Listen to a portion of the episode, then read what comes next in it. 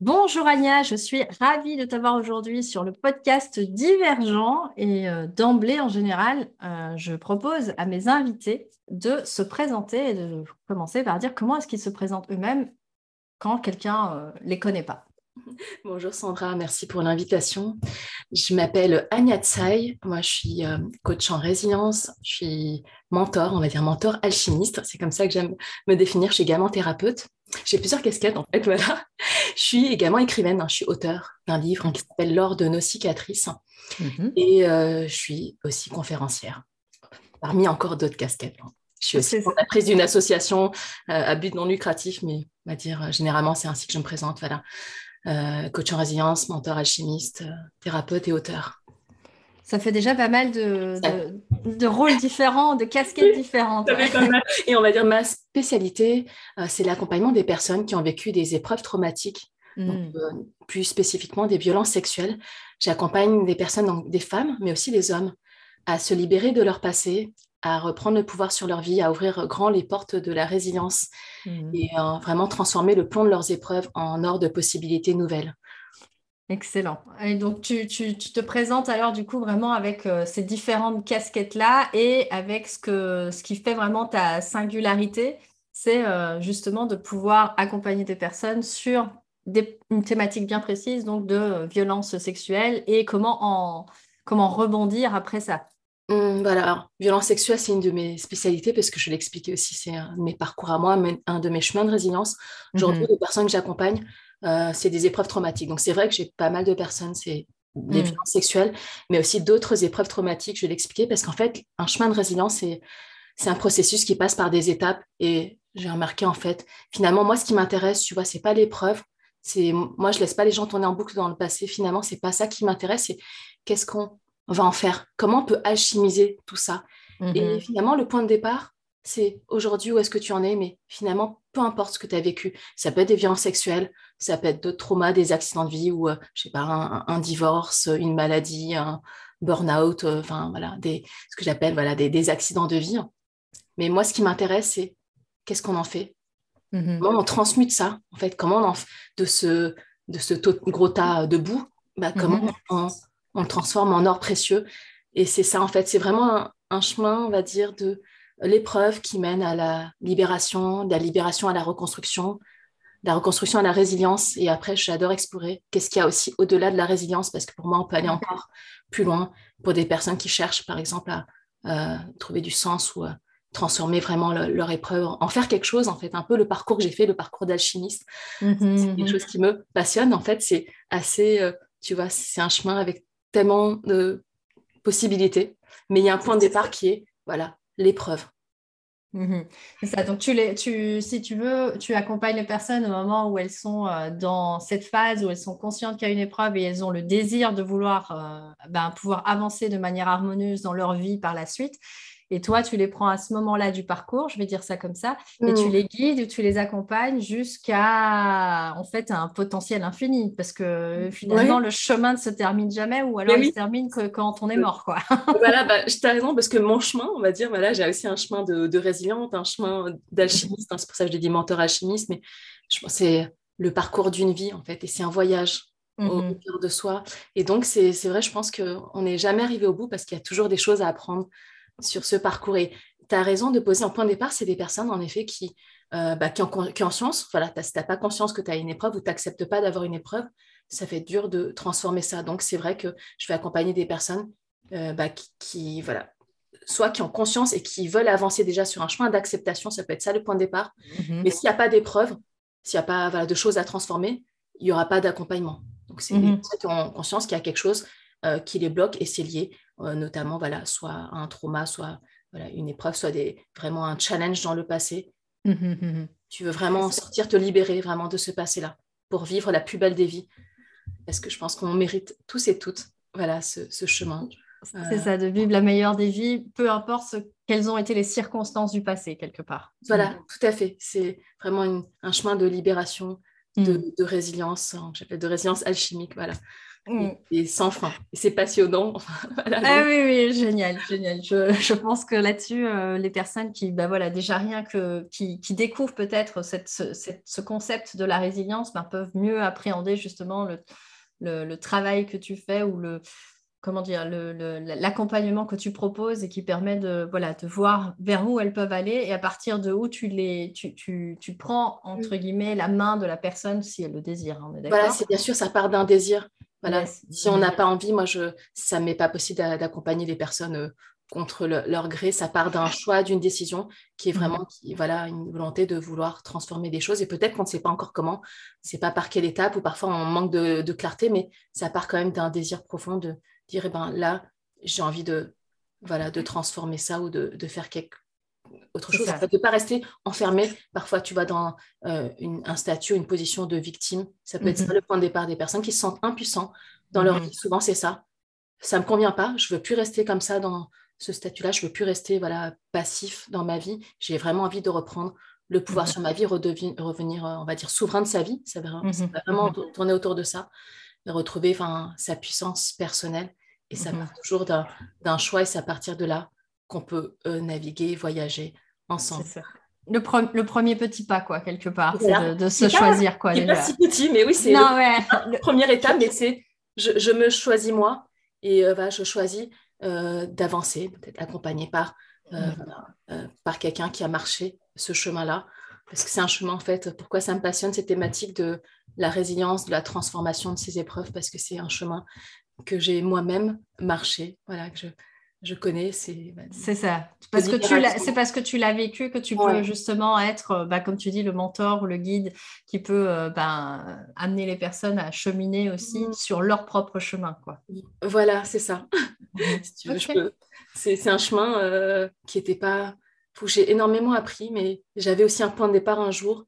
Je me suis dit, là, je pense qu'il existe une autre voie. Et je ne souhaite plus rester enfermée où j'avais l'impression de subir ma vie, tu vois, et pas de la choisir et d'avoir conscience de ça, faire ce choix-là. En fait, maintenant, je veux choisir autre chose. Ça a commencé là. Et de ce jour-là, ça remonte à il y a 7 ans, tu vois, c'était pas si lointain. J'ai choisi la vie, je me suis choisie moi, j'ai choisi de sortir du silence en fait, après 20 ans de silence, je vais raconter peut-être un petit peu mon histoire pour les personnes qui nous écoutent, mais moi j'ai un chemin d'abord de résilience, on va dire le trauma le plus impactant dans ma vie, c'est des violences sexuelles, notamment un viol dans mon enfance, et dans mon cas j'ai mis 20 ans à libérer cette parole, donc en fait je sais aussi ce que c'est le poids du silence, le poids de l'isolement, de se sentir seule au monde, parce que j'ai porté ça pendant 20 ans, et un jour, je me suis dit, c'est plus possible, je vais faire autrement. Mais il me fallait 20 ans pour prendre cette décision de me libérer de ce passé. Et dans mon cas, ça a commencé par libérer ma voix, libérer la parole. Et là, j'aurais jamais cru, tu vois, ça remonte à il y a 7 ans, que j'aurais fait tout un parcours où, et après, dans mon chemin à moi, je me suis beaucoup transformée. Après, j'ai choisi de me reconvertir et de consacrer ma vie à l'accompagnement des personnes. Mais mon point de départ, on va dire c'est ça, c'est un trauma dans mon enfance. Et est-ce que tu souhaites que je raconte un petit peu avant ça, j'aimerais bien te proposer un jeu. Avec plaisir, j'adore jouer. J'aime bien proposer ce jeu-là d'emblée aussi. Et c'est le jeu du portrait chinois, on appelle ça. Ah non, en fait, attention, je suis chinoise. Ben voilà. C'est parfait. D'origine chinoise, donc j'adore. Donc l'idée, c'est de... si pendant un instant, tu n'étais plus Anya, mais tu restes quand même dans ton essence qui tu es, d'accord ? Tu es quelque chose d'autre. Tu serais quoi et pourquoi ? Une chose ou un objet ça peut être une couleur, un animal, un arbre, ce que tu veux, une musique parfois, une saison, j'en sais rien, quelque chose qui te vient et que tu te dis « Ah ouais, non, ça ». Il y a plein de choses qui me viennent, on va dire. Alors, je vais dire le premier truc qui m'est venu, parce qu'avant que tu termines ta question, tu m'as dit la question, c'est... Qu'est-ce que je verrais, c'est ça. Le premier, je te dis, le premier truc qui m'est sorti. Là, j'ai d'autres images, mais le premier qui m'est sorti, qui est venu à moi, c'est un phénix, tu vois, parce qu'un phénix qui renaît de ses cendres. Puis c'est aussi un oiseau asiatique. Légendaire. Ouais, c'est légendaire, c'est ma culture aussi. Donc, un phénix, La légende, c'est que c'est un oiseau qui renaît de ses cendres, en fait. Mais moi, je vois un phénix qui sort du feu et qui s'envole dans le ciel et qui est magnifique comme un... Je vois comment ce phénix, tu vois, vraiment beau, avec des plumes. Alors, c'est mon phénix à moi, mais tu vois, comme un... des plumes de pan multicolores, mais un truc vraiment, waouh, qui est magnifique. Donc, je vois un phénix, mais je vois... C'est une renaissance, en fait. Ce que je vois, comme après, tu vois, je vois la vie qui pousse... moi, j'ai des images comme ça. Je vois une plante qui sort de terre, tu vois. Mais un peu comme les plantes, tu vois, qui... Je ne sais pas si tu as remarqué quelquefois, parfois dans le béton, il y a des petites fissures et tout. Parfois, tu vois la nature qui reprend le dessus et qui peut même traverser, tu vois, des couches de béton. Donc, je vois, tu vois ça, comme des pavés. Moi, je suis à Paris, des pavés parisiens. Et moi, je suis impressionnée par ça, la nature qui pousse à travers les pavés. Donc, je vois ça. Et après, je vois que cette pousse, elle devient un arbre magnifique. On va dire un chêne, si tu veux. Je vois la vie, mais je vois d'abord qu'avant que ça pousse, il y a les racines qui sont au fond de la terre et puis voilà. C'est ça qui émerge et tout ça. Toi, qui émerge. Est-ce qu'il y a d'autres? Je vois voilà, mais peut-être que c'est mathématique aussi. Moi, je vois de la magie, je vois des étoiles. Je vois comme des étoiles dans le ciel. Je vois une étoile filante et tu sais, quand on dit on voit une étoile filante, fais un vœu. Tu vois, ouais. C'est ça que je vois, une étoile filante. Je vois de l'or, parce que moi, c'est peut-être rapport aussi à mon livre, tu vois, ça s'appelle L'Or de nos cicatrices. Dans ce titre, ça... j'aime beaucoup la couleur or maintenant, mais avant je l'aimais pas du tout quand j'étais enfant, tu vois, c'est paradoxal parce que j'ai assumé le côté un peu, ça fait bling bling, ça fait ses brilles, mais c'est l'or en fait, c'est l'or qui raconte une histoire où, tu vois, moi je suis passionnée, je fais du kintsugi, je sais pas si tu connais. C'est quand tu me parles de l'or des cicatrices, c'est souvent sur la thématique de la résilience, il y a ces objets qui sont cassés et puis on va reconstruire. Là, petit bol, là j'en ai un, mais c'est un bol que j'ai réparé au kintsugi, donc quand l'or, c'est pas, je vois pas un, tu vois, un lingot d'or comme ça, c'est pas ça, mais c'est l'or, c'est vraiment beaucoup plus dans la finesse, c'est subtil, mais c'est l'or qui raconte une histoire, parce qu'en fait sur les cicatrices tu peux vraiment sublimer tout ça, donc c'est de l'or alchimique. Il y a plein de choses qui me viennent, l'écriture, enfin, moi je suis à côté, l'écriture aussi, je n'aime pas plus, mais en or aussi. Et puis en or, mais moi j'adore écrire et ça fait partie aussi de mon parcours. Et ton phénix, quand tu disais qu'il était multicolore, justement, est-ce qu'il a aussi ces dimensions dorées, j'ai envie de dire, d'or dans les plumes ou, tu vois, c'est quand il s'envole. Il y a une traînée, une poudre d'or, tu vois. C'est ça. Okay. Alors, c'était pas un phénix. Bon, comme c'est un oiseau un peu légendaire, on peut pas dire qu'on j'en ai pas vu qu'un, mais moi, j'imagine comme ça. Mais pour moi, c'est comme un phénix, mais il ressemble un peu à un pan. Tu vois, le pan, je trouve ça magnifique. Moi, je suis toujours admirative sur un pan qui ouvre... Qui déploie vraiment toutes ses plumes et toute sa beauté. Mais moi, je vois un pan avec des plumes multicolores, tu vois. C'est pas juste, tu sais, le vert bleu, etc., ce qui est très beau aussi. Mais... Et je vois, il y a une traînée d'or, en fait. C'est de l'or, un peu comme la poussière d'étoiles. C'est ça. Et c'est le côté magique. Et donc, ça rejoint... Dans toutes les images que tu donnes, c'est intéressant parce que par rapport à ce que tu as dit au tout début dans ta présentation, il y a le phénix qui renaît de ses cendres et tu parlais de renaissance. Bon, c'est un peu une évidence quand on parle de résilience. On voit le côté, le lien avec la renaissance. Puis tu parlais du côté multicolore. Alors, j'adore les couleurs aussi, c'est pour ça. Ça entre en résonance. Tu sais, mais avec ce que tu disais tout à l'heure, quand on est dans le processus d'accompagnement ou de transformation, d'alchimisation, pour reprendre tes mots, de la résilience, après, c'est en fait, il y a un champ des possibles qui s'ouvre, ou alors une palette infinie de couleurs. Tu peux colorer ta vie de 1001 couleurs. C'est exactement.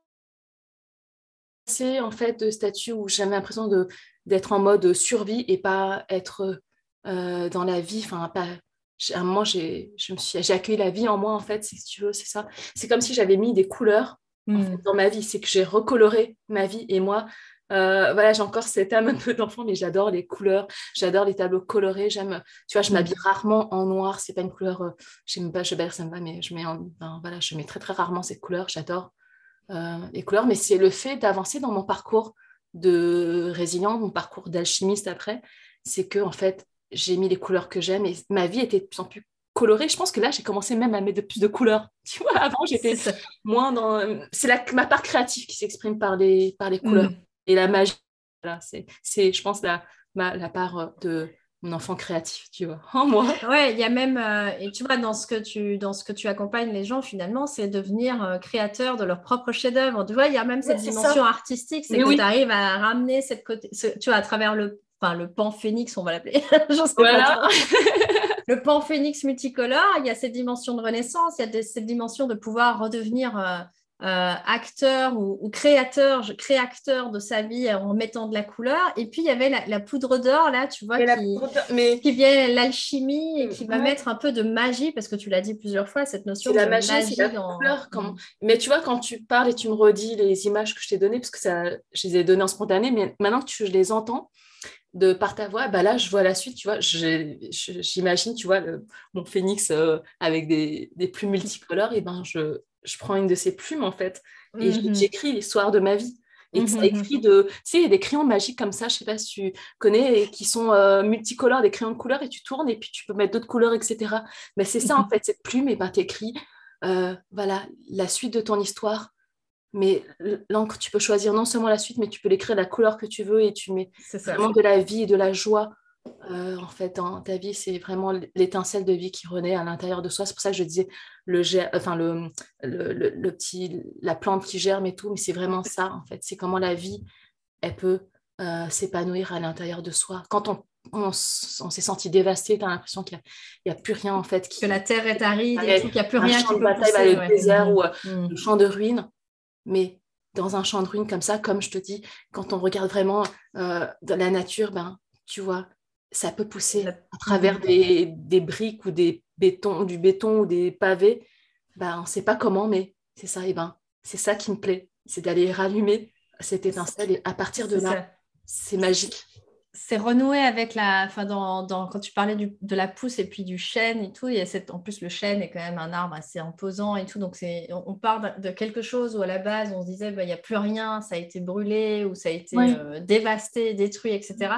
Et il y a une sorte d'émergence ou de force de vie qui fait que la petite graine, les racines, même s'il y a des pavés, que ça a l'air d'être mort en surface, en fait, en dessous, dans le sol, ça va quand même reprendre. La vie va reprendre à partir du moment où on la laisse émerger, quoi. Parce que pour que ça reprenne et pour que ça pousse, ce qui est important, c'est le travail intérieur. On va dire, c'est les racines, tu vois. On voit pas, tu vois l'arbre, tu vois l'extérieur.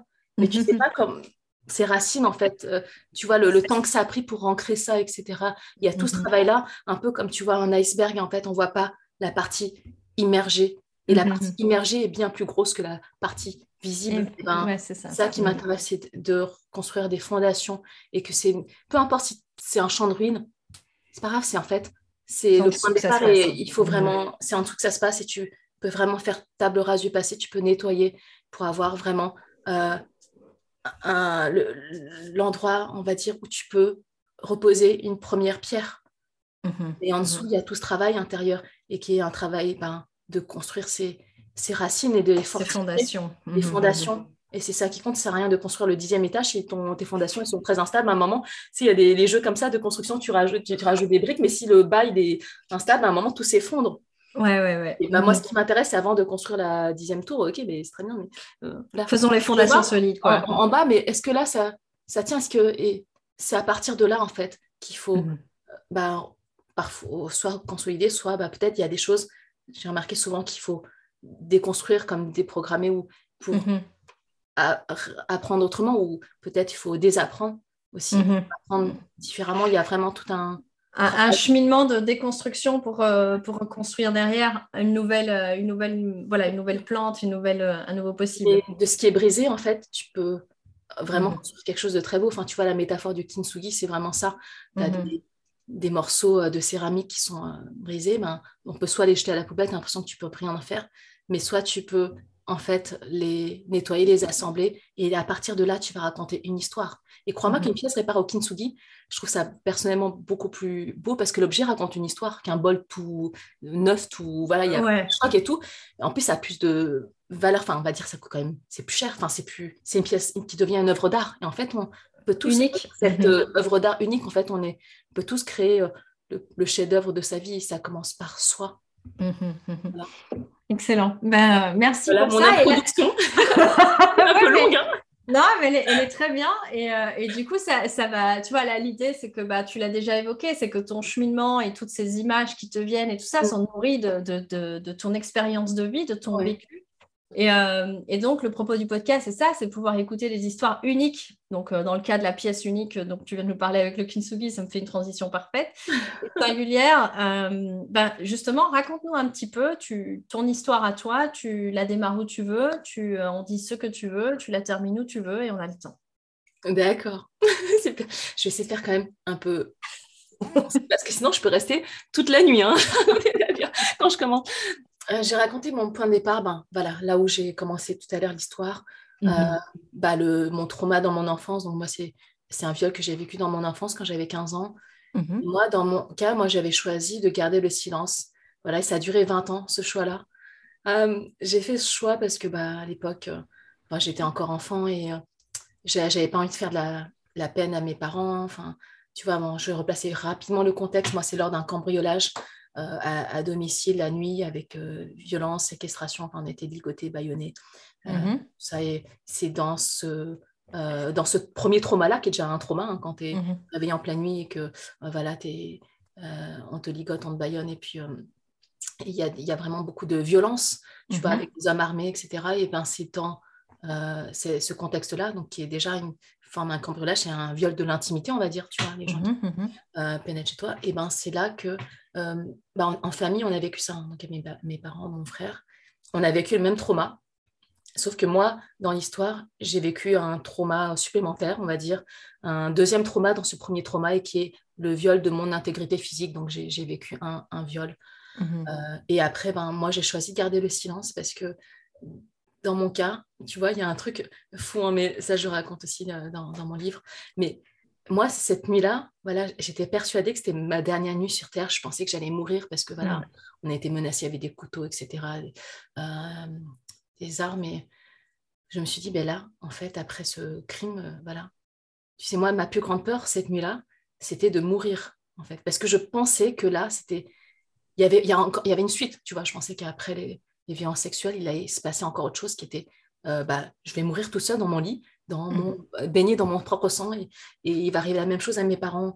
Et dans ma tête d'enfant, à ce moment-là, je me suis dit, mais j'ai pas pu dire à mes parents à quel point je les aimais, puisque moi, dans ma culture chinoise, tu sais, on le dit pas trop, enfin, on est plutôt, on garde nos émotions, puis on dit pas, on l'exprime autrement, tu vois, mais on dit pas je t'aime, ou on se prend pas tellement dans les bras, mais c'est toujours exprimé, c'est beaucoup plus subtil, c'est du ressenti. Et j'ai pas pu dire à mon frère que j'aimais, j'ai pas pu, je me disais, mais à 15 ans, j'ai jamais embrassé un garçon de ma vie, j'ai pas vécu d'histoire d'amour, mais c'est pas possible, je suis trop jeune pour mourir, tu vois. Et c'est ça, et je me dis, mais je vais mourir à 15 ans, et j'ai pas vécu, enfin, c'est trop triste. Tu vois. Donc, c'est vrai que dans ce drame-là, souvent on dit, mais ça devait être terrible et tout. Oui, bien sûr, c'est terrible ce qui m'est arrivé, mais moi, tu sais, j'avais une autre peur encore, au-delà de ça, de ce que j'ai vécu. Alors, bien sûr, c'est vraiment... j'étais sûre que je me préparais à mourir, tu vois, c'était vraiment ça. Donc, j'avais la peur de la mort en plus. Et donc, pourquoi j'ai gardé le silence? Parce qu'en fait, dans ce trauma-là, on va dire, ce double trauma, comme j'étais persuadée que j'allais mourir et que mes parents aussi... Et comme j'ai eu la vie sauve, je me suis dit, mais je suis miraculée, la vie, on va dire. C'est un miracle que je sois en vie. Et c'est un miracle que mes parents, que mon frère soient en vie, en fait, qu'il ne soit rien arrivé. On n'est pas vraiment... on est juste traumatisé, enfin, juste, tu vois. Ouais, ouais. Mais ma mère, elle avait vous n'avez pas péri, quoi. Ouais, ma mère, elle avait quand même une blessure à la main. Enfin, bon, bref, ils ont un peu essayé de torturer, entre guillemets. Bref, elle a quand même des blessures... mais ça, c'était pas très visible. Moi, j'avais des blessures, si tu veux, c'était pas visible. Si on me voit dans la rue, on peut pas deviner que j'ai vécu ça. Par contre, j'étais quand même assez traumatisée de l'intérieur, c'est-à-dire que j'avais des cicatrices invisibles et des blessures qui étaient de l'ordre de l'invisible. Et moi, j'ai choisi de garder le silence parce que j'avais pas envie de rajouter une couche à mes parents qui étaient déjà eux-mêmes traumatisés, mon frère aussi. Enfin, on va dire que même si, imaginons qu'on puisse enlever le viol, il y avait quand même, je pense que j'aurais eu quand même un très gros trauma qui est cette nuit-là, qui était, t'as l'impression que ça a duré des journées entières, enfin ça a duré plusieurs heures, mais pour moi c'était interminable. Et donc j'avais, tu vois, je me dis, mais j'ai pris le siège, on est en vie, on n'est pas mort, on est en vie. C'est ça. Et bien sûr, malgré le traumatisme, on était quand même assez choqués. J'ai dit, mais on s'en sort plutôt bien. Et donc, je me suis dit, mais dans mon malheur, entre guillemets, j'ai quand même une immense chance de rester en vie. C'est pas tatoué sur mon front, tu vois, figuré, ça se voit pas si je le dis pas. Et je me suis dit, ben, je vais garder le silence parce que j'ai pas envie de rajouter du trauma sur du trauma déjà que on était suffisamment en état de choc. Et j'avais pas envie de rajouter de la peine. Enfin, c'était une façon de les protéger. Et puis moi, je pense que j'étais pas prête parce que ma croyance à ce moment-là, hein, voilà, dans ma tête d'enfant, c'est que si j'en parle pas, au bout d'un moment, je vais l'oublier. Un peu comme les chagrins d'amour, tu sais, t'es amoureux d'un garçon à l'école et tu lui dis pas. Et puis au bout d'un moment, t'es triste, mais ça s'oublie avec le temps. Et je me suis dit, ça, avec le temps, je vais essayer, je vais l'oublier, je vais l'enterrer, vraiment, au fond de moi. Alors je précise, hein, pour les personnes qui nous écoutent, j'ai essayé 20 ans ce système. Ne fonctionne pas.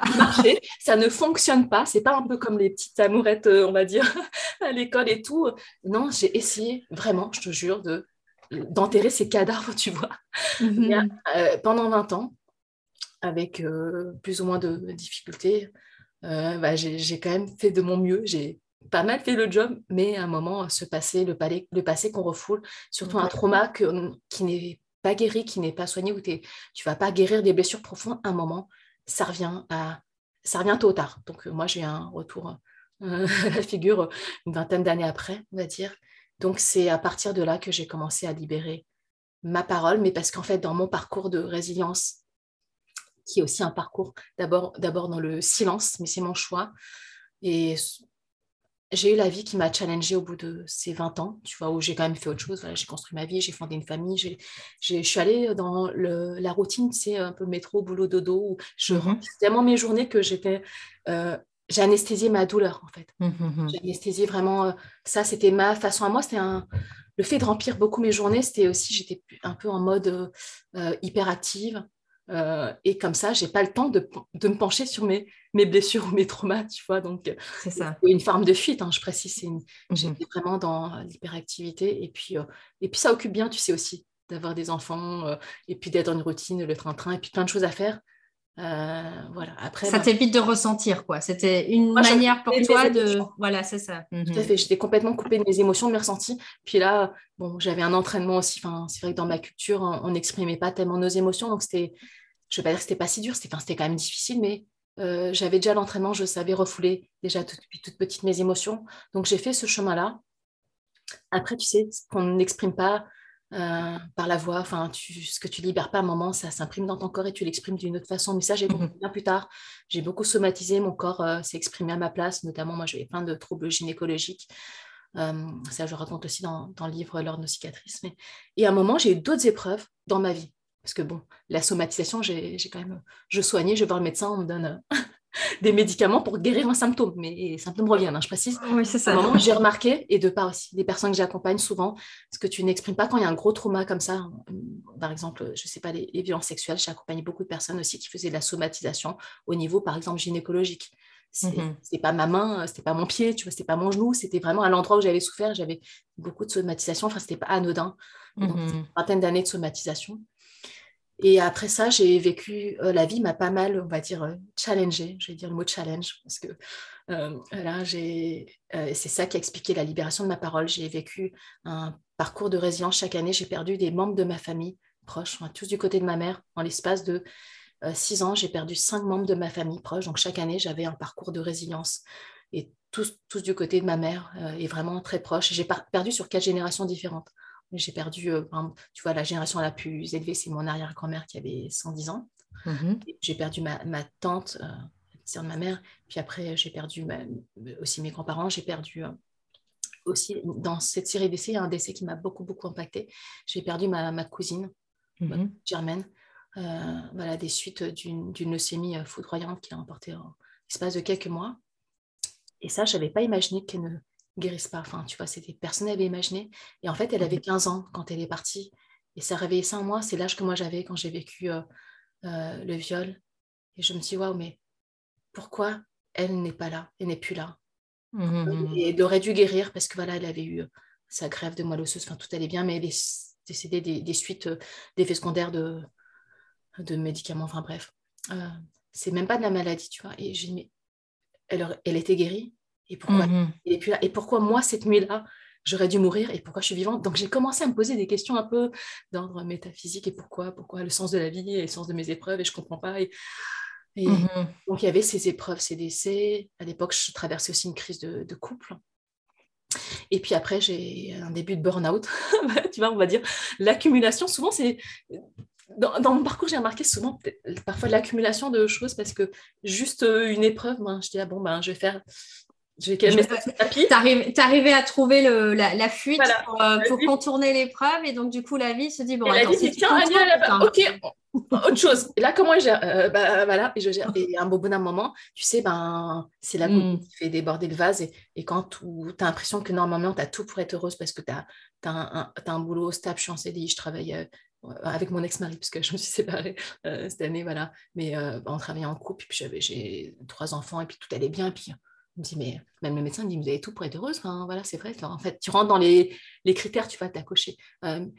Maison, enfin, voilà. Ouais. Ouais, c'est ça. Voiture, vacances, enfants, t'as tout coché, travail, CDI. Je me dis, mais c'est quoi le problème? Ouais. Tu sais, quand t'as tout, on va dire matériellement, enfin voilà, je manquais de rien, tu vois, mais intérieurement, je me sentais vide. C'est ça, en fait. Et c'est là, à un moment, il y a 7 ans, j'ai commencé une recherche. Je pensais vraiment les parcours de deuil et de résilience chaque année, un parcours de résilience, et c'était tellement, tellement challengeant, tellement difficile. Quand tu vas enterrer, tu vois tes proches. Et là, je me dis, non, en fait, la vie, elle est courte. Et là, j'ai commencé à on va dire, à ressentir, tu vois. Enfin, depuis enfant, j'ai comme un dialogue intérieur. Je me parle à moi-même. Tu sais, 20 ans de silence, il faut bien parler à quelqu'un, tu vois. Donc, je me parlais à moi-même, on va dire, 20 ans de silence. Donc, j'ai mon dialogue avec ma voix intérieure. Et puis, à un moment, je m'entends me dire, mais tu vois, tous ces décès. Je dis, mais en fait, la vie, elle est courte. Et je veux dire, on peut mourir à 110 ans, oui, comme mon arrière-grand-mère, voilà. On peut mourir à 15 ans et on peut mourir à 50 ans, hein, comme ma tante, on peut mourir à 80 ans, on peut mourir à... Mais qu'est-ce que toi tu attends pour vivre? Je te jure, je me suis, je sais pas, c'est moi-même je me dis ça ou j'entendais, mais cette voix intérieure en moi, t'attends quoi alors pour vivre? C'est comme si, tu vois, j'avais l'appel, voilà. Et c'est là que j'ai commencé à libérer ma parole, parce que quand t'as l'impression que enfin, normalement t'as tout pour être heureuse, mais qu'à l'intérieur de toi tu dis, ben, je me sens vide. Et t'as beau t'acheter des trucs ou des vêtements ou des trucs pour... Enfin, ça ne remplit pas un sentiment de vide intérieur. Je savais que c'était bien plus profond que ça. Donc, c'est là que j'ai commencé à libérer ma parole auprès d'un ami. Voilà, parce que j'étais prête à ce moment-là. Et puis, cet ami, bon, sans doute qu'il n'était pas choisi par hasard, mais il était déjà au courant de mes crises de vie que je traversais, les décès, puis mes problèmes de couple. Et puis là, j'étais en début même de burn-out, même un boulot qui avait du sens pour moi. Et je trouve que ça n'avait plus de sens. Il y avait, tu vois, toutes mes fondations à moi et devenaient un petit peu... ça s'écroulait, tu vois. J'ai dit, mais je ne comprends pas. Mes fondations sont solides. Et là, j'ai libéré ma parole. Et là, je ne pensais pas qu'en libérant ma parole, j'allais... pas libérer juste une voix, tu vois. Libérer moi, en fait, libérer mon corps, libérer... Et puis après, il s'avère que cet ami-là, il était aussi dans le développement personnel, et puis il a dit des mots, en fait, qui m'a fait l'effet d'une grosse claque, on va dire, mais il l'a dit avec tellement d'amour et de bienveillance. Il m'a dit, mais tu sais, Anya, ok, ce qui t'est arrivé, c'est terrible, mais tu as le choix, en fait. Tu as le choix de ne pas rester une victime toute ta vie. Et tout, et souvent, parfois, les gens me disent, mais c'est dur ce qu'il dit. Non, c'est pas dur, parce qu'en fait, moi, j'ai entendu, tu as le choix. Puis derrière, oui, tu as le choix de ne pas rester une victime toute ta vie, mais c'est vrai que quand je rumine en boucle mes problèmes, tu vois, bah, c'est que je suis inconsciemment ou consciemment, hein, bah, je suis encore en mode victime de ma vie, en fait. Mais il y avait beaucoup d'inconscient. Hein. Et quand il m'a ouvert une porte, tu vois, mais en fait, tu as le choix de ne pas rester victime. Et je me suis pris une table, je dis, oh, mais je n'avais pas conscience à ce moment-là, il y a 7 ans, je n'étais même pas dans le dev perso, je ne savais pas, je disais pas, je n'avais pas fait de parcours thérapeutique ni rien à l'époque. Je disais, ah bon, j'ai le choix, mais je ne pensais pas parce que, ce que j'avais vécu, en gros, ça me définissait. J'attendais qu'on ait pitié de moi. Oh, ma pauvre, c'est horrible, c'est terrible ce qui t'est arrivé, voilà, c'est dramatique. Bah non, il ne m'a pas envoyé ça, et peut-être que je n'étais pas non plus dans cette énergie de je m'apitoie et pitié de moi. Je me dis, ah bah, il m'est arrivé ça et tout, et c'est vraiment dur ce que je traverse. Il m'a redonné à ce moment-là le pouvoir. Et j'ai fait un choix ce jour-là. J'ai fait le choix. Le plus beau cadeau que j'ai pu me faire, je me suis libérée moi, mais je me suis choisie. J'ai dit, ok, mais là, j'ai choisi de me libérer. Puis après, il m'a encouragée. C'est vrai qu'il m'a... La façon dont il a accueilli ma parole, il m'a dit, tu vois, Anya, ce que tu me dis, maintenant va te libérer, va le dire maintenant à ta famille, va le dire à ton frère, va le dire à tes amis, va te libérer. Et tu vas voir que les gens, ils vont t'aimer, t'accepter tel que tu es. Et les gens vont comprendre ce que tu as traversé. Mmh. Et en fait, il m'a autorisée, en fait. Et là, j'ai commencé à libérer ma parole. Et c'était à chaque fois comme une thérapie. Je libérais mes paroles et je dis, waouh, ben 20 ans de silence, j'avais besoin de parler. Mmh. Et ça a commencé comme ça, mon parcours de résilience. Et là, je suis tombée dans le développement personnel. Cette amie-là m'a offert un livre, mon premier livre de développement personnel, Les 4 accords Toltec. J'ai commencé par celui-là. C'est sans doute pas un hasard. Mais... Et au-delà de lire, hein, tu vois, on peut en lire plein des livres. Tu vois, on peut lire plein de choses. C'est que moi, en fait, il y a un truc qui était fondateur chez moi, c'est que j'ai mis en application. Parce qu'on comprend tous les 4 accords Toltec, voilà, que ta parole soit impeccable et de ne pas faire de suppositions et voilà, de faire de son mieux. Enfin, tu vois, on comprend tous ces principes, mais... Les appliquer, c'est autre chose. Les appliquer, c'est autre chose. Et j'ai commencé à appliquer. Alors, c'est pas facile, hein. Je vais pas dire que je suis encore... voilà, j'ai pas encore... La médaille d'or pour ça. Enfin, je continue encore. Il y a des fois où je fais encore des suppositions. Il y a des fois, j'en fais une histoire personnelle aussi parfois, hein, tu vois, mais moins qu'avant. Et je pratique. Mais ça a tellement transformé ma vie. J'ai pris un chemin, en fait, dans mon cœur. Bon, je peux en parler déjà, mais j'ai fait un travail sur moi. Après, j'ai fait un parcours thérapeutique aussi. Ça m'a énormément libérée. Et ce parcours thérapeutique, ça m'a tellement passionnée. Qu'après, j'ai choisi moi-même de devenir une professionnelle d'accompagnement parce que j'ai compris des choses dans mon parcours où je me suis dit, waouh, mais j'aurais su tout ça avant, j'aurais su tout ça, qu'en fait, finalement, ce que j'ai vécu, je peux choisir de transformer, c'est en mon pouvoir, hein. Et vraiment me libérer, ça, c'est moi qui le fais, en fait, même si je suis accompagnée par quelqu'un. Et à chaque fois, moi, j'étais active dans le processus, je ne suis pas allée chercher des sauveurs, en fait, hein. Je ne vais pas des gens qui me sauvent. J'ai compris que la guérison, elle vient de moi et que c'est moi qui me sauve moi-même, c'est moi qui me guéris. Parce que je voulais rester active dans le processus. Et après, c'est là que voilà, j'ai commencé un parcours pour me former. Quand j'ai fini ma thérapie, ou ma psychanalyste, en fait, c'est une psychanalyste, elle m'a dit, en fait, Anya, tu vas tellement vite, je ne peux plus t'accompagner. Enfin, c'est plutôt du coaching dont j'avais besoin. Donc, après, je suis allée vers le coaching et tout. Et ça m'a tellement passionnée. Et au départ, je ne voulais même pas être coach. Tu sais, je me suis formée à l'école de coaching. Parce que, vu que ma thérapeute m'a dit, voilà, va apprendre par toi-même parce que là, t'as plus besoin de thérapie. Je sais pas, je vais faire une école de coaching pour apprendre sur moi encore. C'est ça. Un but de dev perso. Et ça m'a tellement passionnée. J'ai continué après, j'ai fait plein de choses. Ça fait des années que je me forme là, en PNL, en hypnose thérapeutique, en EMDR, en IMO, thérapie orientée solution. Enfin, je continue encore et ça me passionne. Et je dis, mais en fait, tout ça, je l'appliquais déjà. Même avant de me former, c'est des outils que moi-même, sans savoir, tu vois, je n'étais pas encore thérapeute, je n'étais pas encore coach, je n'étais pas professionnelle d'accompagnement, mais je mettais déjà des choses en place et j'avais déjà, je pense à mon avis, des fondations en fait solides pour vraiment construire ma résilience.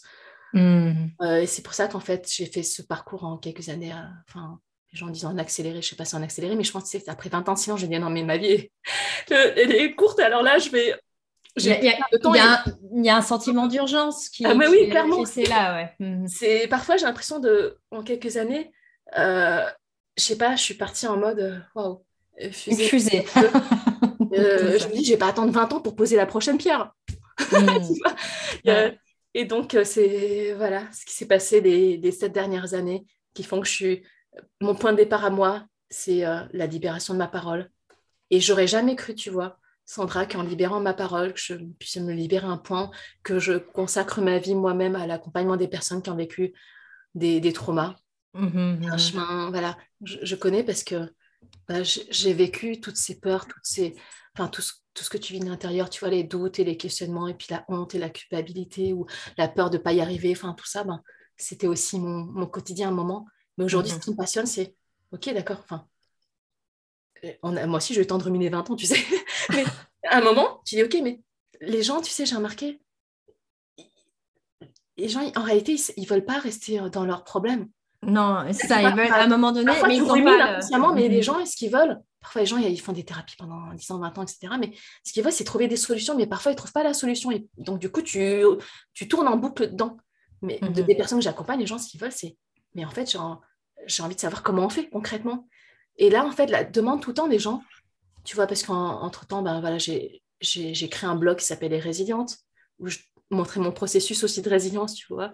Mmh. Et après, j'ai ouvert ma chaîne YouTube qui s'appelle Anya Tsai, où je partageais des vidéos, pourquoi pendant 20 ans j'ai gardé silence, pourquoi j'ai ressenti la honte et la culpabilité, comment j'ai fait pour me libérer, etc. Et pourquoi j'ai porté plainte malgré la prescription, parce que j'ai fait tout un parcours aussi judiciaire, mais il y a pas de procédure dans mon cas judiciaire, mais c'était parce que j'avais besoin d'aller au bout du processus dans mon cas. Et pourquoi j'ai fait tout ça, parce que j'ai expliqué, et pourquoi aujourd'hui, en fait, c'est important pour moi d'encourager aussi la libération de la parole, parce que pour moi, c'est le point de départ. C'est dur de... en tout cas, quand on va dire... Je donne un exemple après des violences sexuelles. Je vois... C'est vraiment difficile, à mon sens, d'avancer dans un parcours de reconstruction et de résilience si tu ne libères pas ta parole. Si tu ne libères pas, en fait... Quand je dis la parole, ça peut être à l'oral, mais ça peut être, je ne sais pas, à l'écrit, mais en tout cas, il faut libérer quelque chose. Si tu refoules, pour moi, c'est très dur d'avancer dans un chemin vraiment de résilience alchimique, comme je vais dire. Si tu veux transmuter ça, il y a des choses qu'il faut vraiment sortir. C'est par l'expression, quoi, quelque part. C'est comme tu dis, peu importe le médium, que ce soit l'écriture, c'est ça. Mais il y a besoin de pouvoir parce que c'est ce que tu disais, en fait, il y a le silence, mais au-delà du silence, c'est comment tu anesthésies tout ça. Tu le passes au silence, et là, c'est de passer du silence à l'expression pour que ça puisse émerger, quoi. Ça puisse émerger, en fait, c'est vrai, et c'est pour ça que je dis la résilience, pour moi, c'est un processus, parce que mon résilience, maintenant, elle est un peu à la mode. J'utilisais toutes les sauces. À l'époque, il y a 4 ans et demi, j'utilisais ce mot-là où je disais les résilientes. Personne ne le connaissait. Ça veut dire quoi, les résilientes ? Alors, j'expliquais, c'est la résilience, tu sais, ça faire ça, rebondir après l'adversité et tout. Puis les gens, ils connaissaient quand même beaucoup, j'en connaissais parce qu'il y a quand même Boris Cyrulnik qui en parlait beaucoup. Mais là, c'est le seul, COVID, mais c'était quasiment le seul. Quasiment le seul. Et puis, en fait, c'est un terme qui est dérivé de la physique, tu vois. En fait, c'est les métaux, des métaux à reprendre leur état initial après un choc. Mais pour moi, en fait, c'est pour ça que je dis un chemin au-delà de la résilience, parce que pour moi, c'est juste revenir à l'état initial. Pour moi, c'est pas ça. C'est plutôt un nouveau départ après une épreuve traumatique. Pour des métaux, c'est revenir à l'état initial, mais après un trauma, clairement, tu peux pas revenir à l'état d'avant. Non, c'est ça. Par contre, c'est une nouvelle croissance, un nouveau départ. Mais la vie d'après, elle peut être tellement plus belle. Et en fait, on peut vraiment aller plus loin. C'est ça qui me passionne, parce que je pensais qu'à un moment, la résilience était la fin de mon parcours. Et j'ai remarqué qu'après ça, j'ai ouvert une autre porte, qui est une porte vraiment d'alchimie. On peut vraiment transformer, transmuter tout ça. Et en réalité, ça se trouve, dans 5 ans, Sandra, je te dirais, mais j'ai trouvé encore une autre porte qui est d'ailleurs, je ne sais pas. Mais aujourd'hui, j'en suis là. Donc maintenant, je parle même de résilience alchimique, où je parle d'alchimie. C'est même le nom de mon programme, Les Alchimistes, parce que je veux vraiment emmener les gens d'abord d'un point de départ qui est OK. Et ça commence par accepter, comme tu l'as dit, d'accepter. Si tu n'acceptes pas d'avoir un problème, tu ne vas pas chercher la solution. Tu es d'accord ? Si je suis dans le déni que j'ai un problème, je dis non, mais tout va bien dans la vie. OK, d'accord. Je vais pas. Si pour les gens, si les gens pensent qu'il n'y a pas de problème, tu ne vas pas chercher la solution. Donc moi, c'est vrai que ça part de ça, ou ça part d'un j'ai envie de marcher sur la voie de l'acceptation, mais il y a encore des freins qui me bloquent. Mais déjà, ça part d'une volonté de pouvoir accepter ce qui est arrivé. Et moi, j'ai mis 20 ans à pouvoir accepter. Parfois, la plus grosse étape, ça commence par ça. Mais c'est le début du chemin. On a quelque chose à travailler. Voilà, le début du chemin. Et après, c'est le processus, c'est vraiment des étapes. Mais en réalité, peu importe, tu vois, ce que tu as vécu, parce que tu sais, aujourd'hui, ma perception, mon histoire et tout, je pourrais te raconter. Avant, il y a quelques années, à 7 ans, je racontais mon histoire, j'étais en larmes à chaque phrase, j'étais en train de pleurer, tout ça, parce que j'étais impactée émotionnellement, il était vivant dans ma vie. Mais aujourd'hui, je pourrais te raconter dans les moindres détails. Bon, je ne vais pas le faire parce que j'ai tellement de choses à dire, et puis je ne pense pas que ça va aider forcément les personnes à savoir les détails sordides, mais ça ne me fait rien, non pas que je suis anesthésiée, mais c'est parce que j'ai fait un travail d'acceptation, et j'ai tellement libéré qu'aujourd'hui, je sais que c'est moi, mais je ne suis pas impactée parce que j'ai libéré, j'ai transformé, j'ai alchimisé, et c'est étape par étape. Mais à un moment, j'étais au même point de départ que tout le monde. C'est que c'était OK, j'ai ça, j'ai envie de changer ça, mais je ne sais pas encore. Mais là aujourd'hui, clairement, je ne veux plus rester bloquée dans ma vie. J'ai la sensation d'être bloquée. Et moi, pour me débloquer, j'ai commencé par libérer ma parole. Et après, je suis allée chercher de l'aide auprès de professionnels qui ont pu m'accompagner sur ce chemin. Clairement, je remercie les personnes qui m'ont accompagnée, parce que ce chemin, toute seule... Alors, je ne dis pas que c'est impossible d'avancer seule, un peu, mais être accompagnée, j'ai avancé 20 ans seule, j'ai mis beaucoup plus de temps, tu vois, toute seule, qu'en un an d'accompagnement. Et moi, c'était qu'une une psychanalyse. Et souvent, les gens me disent « Ah, mais c'est très long. » Dans mon cas, c'était un an. On m'a dit que c'était très court. Même ma psy m'a dit que c'était très court, mais parce que j'ai mis plein de choses en pratique à côté aussi. Mais c'est qu'à un moment, je vais me faire accompagner parce que dans mon cas, tu sais, je me dis, mais la vie, elle est tellement courte et le temps est tellement précieux, bah, ça n'a pas de prix, je vais me faire accompagner parce que je n'ai pas envie de galérer 20 ans encore pour tourner en boucle dans un processus où je vais chercher les gens les plus compétents pour me faire accompagner sur ce chemin. Et ça m'a tellement passionnée. Je me dis, mais j'aurais su tout ça avant, mais j'aurais peut-être pas attendu 20 ans. Et donc, je me suis orientée vers l'accompagnement voilà, de... C'est ça, de transformationnel, on va dire. Personne, ouais. Et j'allais te demander justement, au vu de tout ton cheminement et ton parcours, et aujourd'hui, ben, c'est quelque part toi qui guide les personnes à travers ce processus-là. C'est très sagesse que toi, tu te dirais, ben, ok, s'il y avait, je ne sais pas, X choses à retenir, fondamentales selon moi, comme des messages ou des croyances peut-être soutenantes, oui. Ce serait quoi du coup? Ce serait quoi? Alors, première chose qui me vient, moi pendant 20 ans j'ai cru que j'étais seule au monde et que personne ne pouvait me comprendre et que j'étais la seule en gros, même, tu vois, mais c'était ma croyance à moi, que personne n'avait vécu comme moi. Alors c'est vrai, certes, personne n'a vécu exactement ce que j'ai vécu avec le même contexte et les mêmes situations et les mêmes personnes, ça c'est vrai. Ça. Mais beaucoup de gens, des millions de personnes, des millions de femmes, des millions de même d'hommes ou d'enfants, enfin, dans le monde, tu vois, on est des milliards et il y a tellement de personnes qui ont vécu des violences, des traumas, notamment des violences sexuelles, tu vois, depuis MeToo, il y a tellement la parole qui se libère tout le temps, tu as des affaires comme ça, chaque semaine, tu écoutes des infos et tout, ça arrive à tout le monde, mais ma croyance à moi, c'est que je suis seule au monde, personne ne peut me comprendre, il m'en faut, mais c'était ma perception de la réalité, se croire seule. Penser qu'on est seul, ça ne veut pas dire que c'est vrai qu'on est seul, je précise. Mais ma pensée, elle était tellement ancrée que c'est devenu ma réalité dans mon monde à moi. Mais je suis seule au monde. Et quand j'ai libéré ma parole, j'ai remarqué que je n'étais plus jamais seule. Parce que j'ai choisi de ne plus avancer seule aussi. J'aurais pu continuer d'avancer seule. J'aurais pu continuer de dire, bon, bah, je vais continuer et je n'ai pas envie d'en parler. Mais moi, dans mon processus à moi, ça, c'était tellement important de le verbaliser. Moi, ça passait par la voix. Je ne dis pas tout le monde doit passer par la voix, mais on passe par la voix. Après, moi, c'est passé par l'écrit, c'est passé par d'autres formes aussi. Mais la croyance qu'on est seul, j'ai complètement déconstruit cette croyance. C'est vraiment, comme je te dis, c'est la déprogrammation. J'ai constaté que c'était erroné. Ma sagesse aussi, ce que j'ai appris, c'est que c'est bon, toute seule, je peux gérer. Et voilà.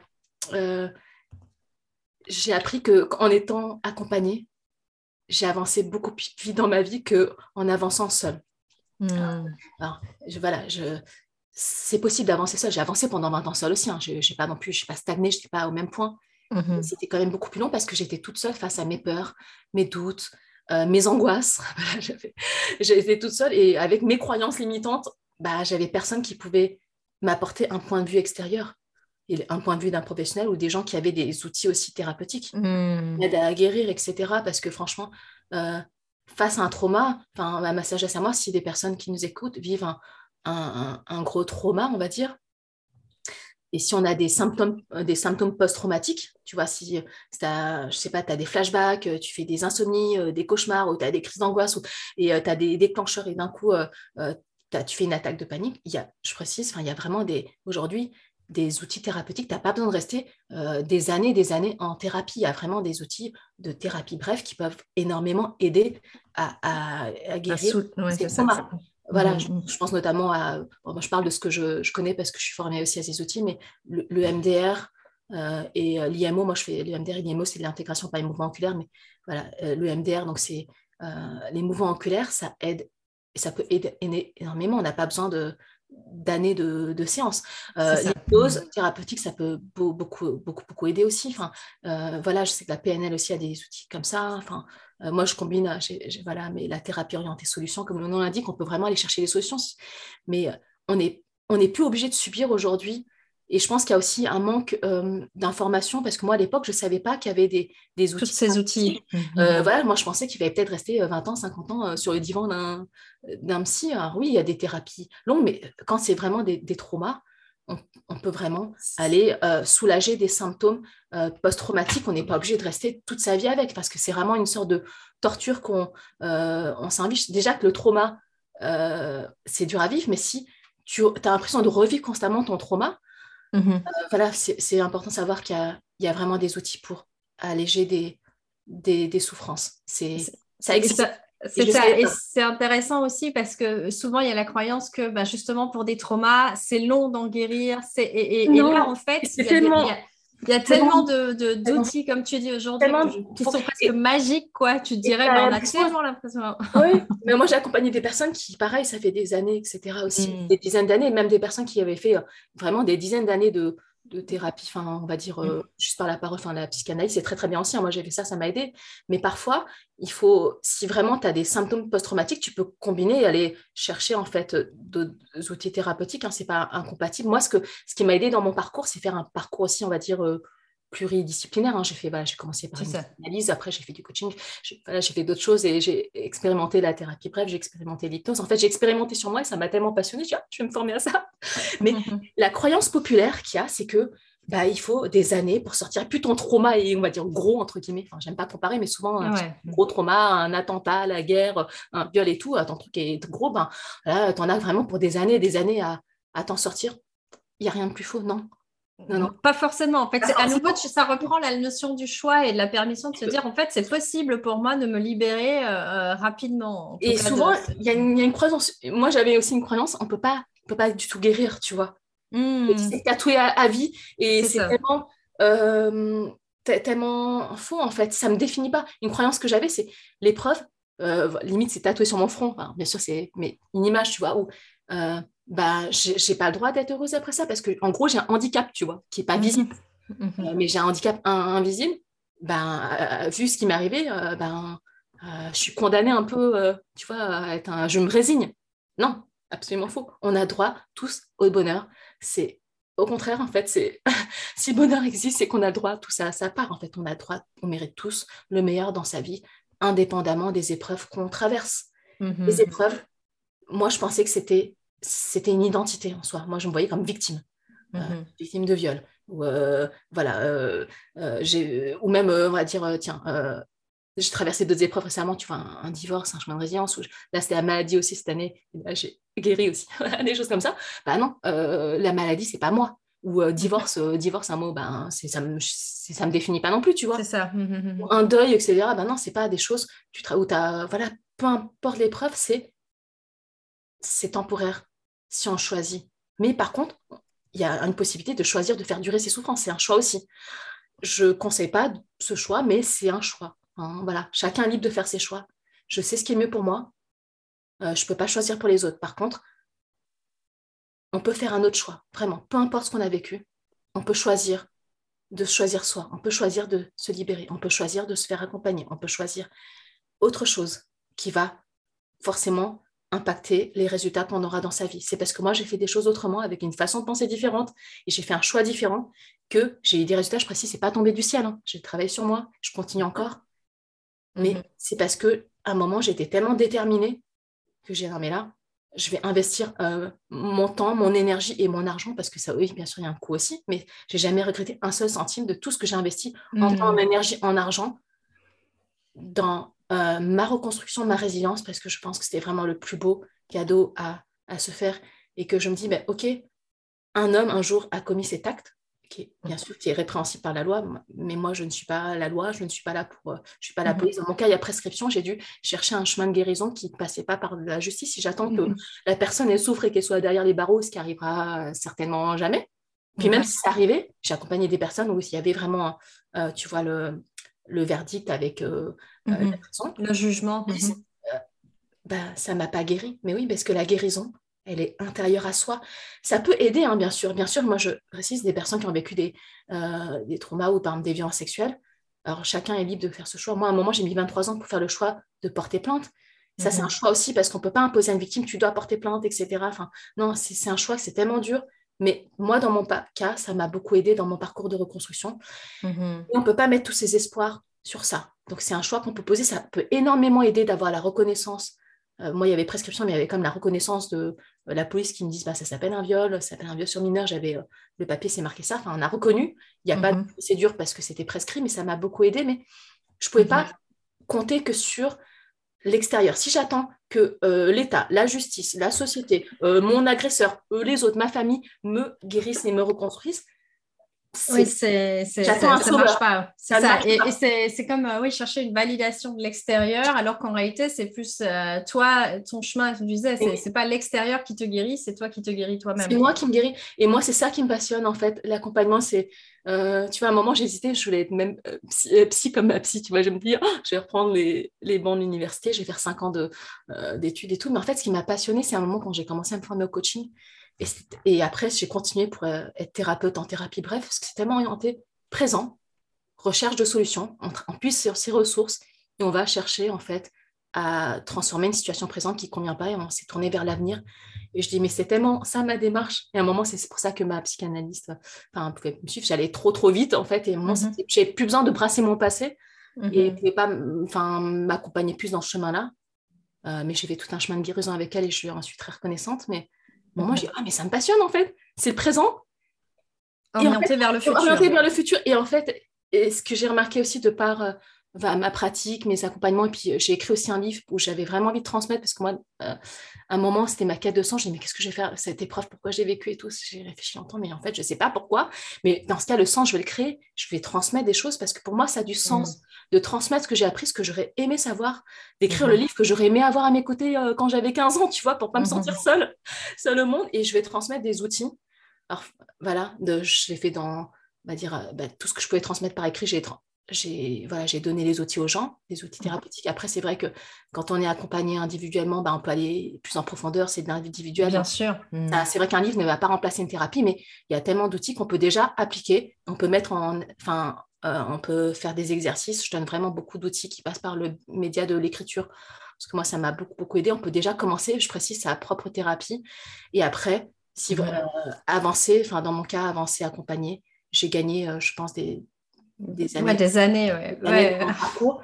Et après, ce qui m'a passionnée, c'est vraiment développer des outils aussi de compréhension, comment ça marche, la guérison. Enfin, moi, ce qui me passionne, c'est comment on fait pour guérir, parce que pour moi, souvent les gens me disent on ne peut pas guérir et tout. J'avais même fait un post dessus ou une newsletter, je fais mes petites vidéos et puis je demandais est-ce qu'on peut guérir de tout, et puis c'était un débat et souvent on me dit non mais il y a des traumas, on ne peut pas guérir, etc. Ça dépend de comment on part guérison, mais pour moi la guérison est un chemin intérieur. Et pour moi, s'il y a une blessure, ce serait tellement injuste que le mot blessure existe et qu'il n'existe pas le mot guérison, n'est-ce pas? Donc pour moi la guérison est possible, mais ça part d'un chemin, d'un chemin intérieur, voilà. Et c'est pas, et la cicatrisation va... La cicatrisation, c'est visible, tu vois. Je me suis blessée, tu vas me dire, tiens, Anya, je vois que c'est refermé ta plaie, c'est visible, mais la guérison, c'est l'intérieur, donc c'est pas forcément visible par les autres, mais moi, je sais qu'en fait, j'ai guéri des blessures, puis on a tous un chemin de guérison, on peut encore guérir aussi. Enfin, je pense que la vie, c'est ça, on a toujours d'autres blessures à guérir, c'est sans fin, tu vois. Mais j'ai remarqué, en fait, qu'on peut vraiment avancer sur un chemin de libération, de guérison profonde, de guérison de blessures, de ces traumatismes, sans rester des années, à tourner en boucle dans le problème. C'est ça. C'est vraiment ça. Tu vois, j'ai cité, il y a Peter Levine qui a écrit un magnifique livre qui s'appelle « Réveiller le tigre, guérir le traumatisme ». Moi, j'adore lire sur comment les d'autres experts parlent du trauma, des outils de guérison, parce que je suis tellement passionnée par les mécanismes et comment concrètement on fait, tu vois, et j'accompagne les gens sur ce chemin-là. Et je vais citer ce qu'il a dit, à un moment il a écrit ça, Peter Levine. Contrairement à la croyance populaire, le traumatisme peut être guéri. Et non seulement il peut être guéri, mais dans beaucoup de cas, sans de longues heures de thérapie, sans la pénible reviviscence des souvenirs et sans dépendance aux médicaments. Nous devons prendre conscience qu'il n'est ni possible ni nécessaire de changer ce qui s'est passé. C'est tellement... Alors, je pourrais t'en parler des heures, mais c'est tellement ça. En fait, déjà, j'ai pris conscience un jour que je ne pouvais pas changer ce qui est arrivé. Donc, chemin vers l'acceptation. Et c'est à partir de là que les portes de l'acceptation, quand tu arrives à l'acceptation, ça ne veut pas dire qu'on approuve.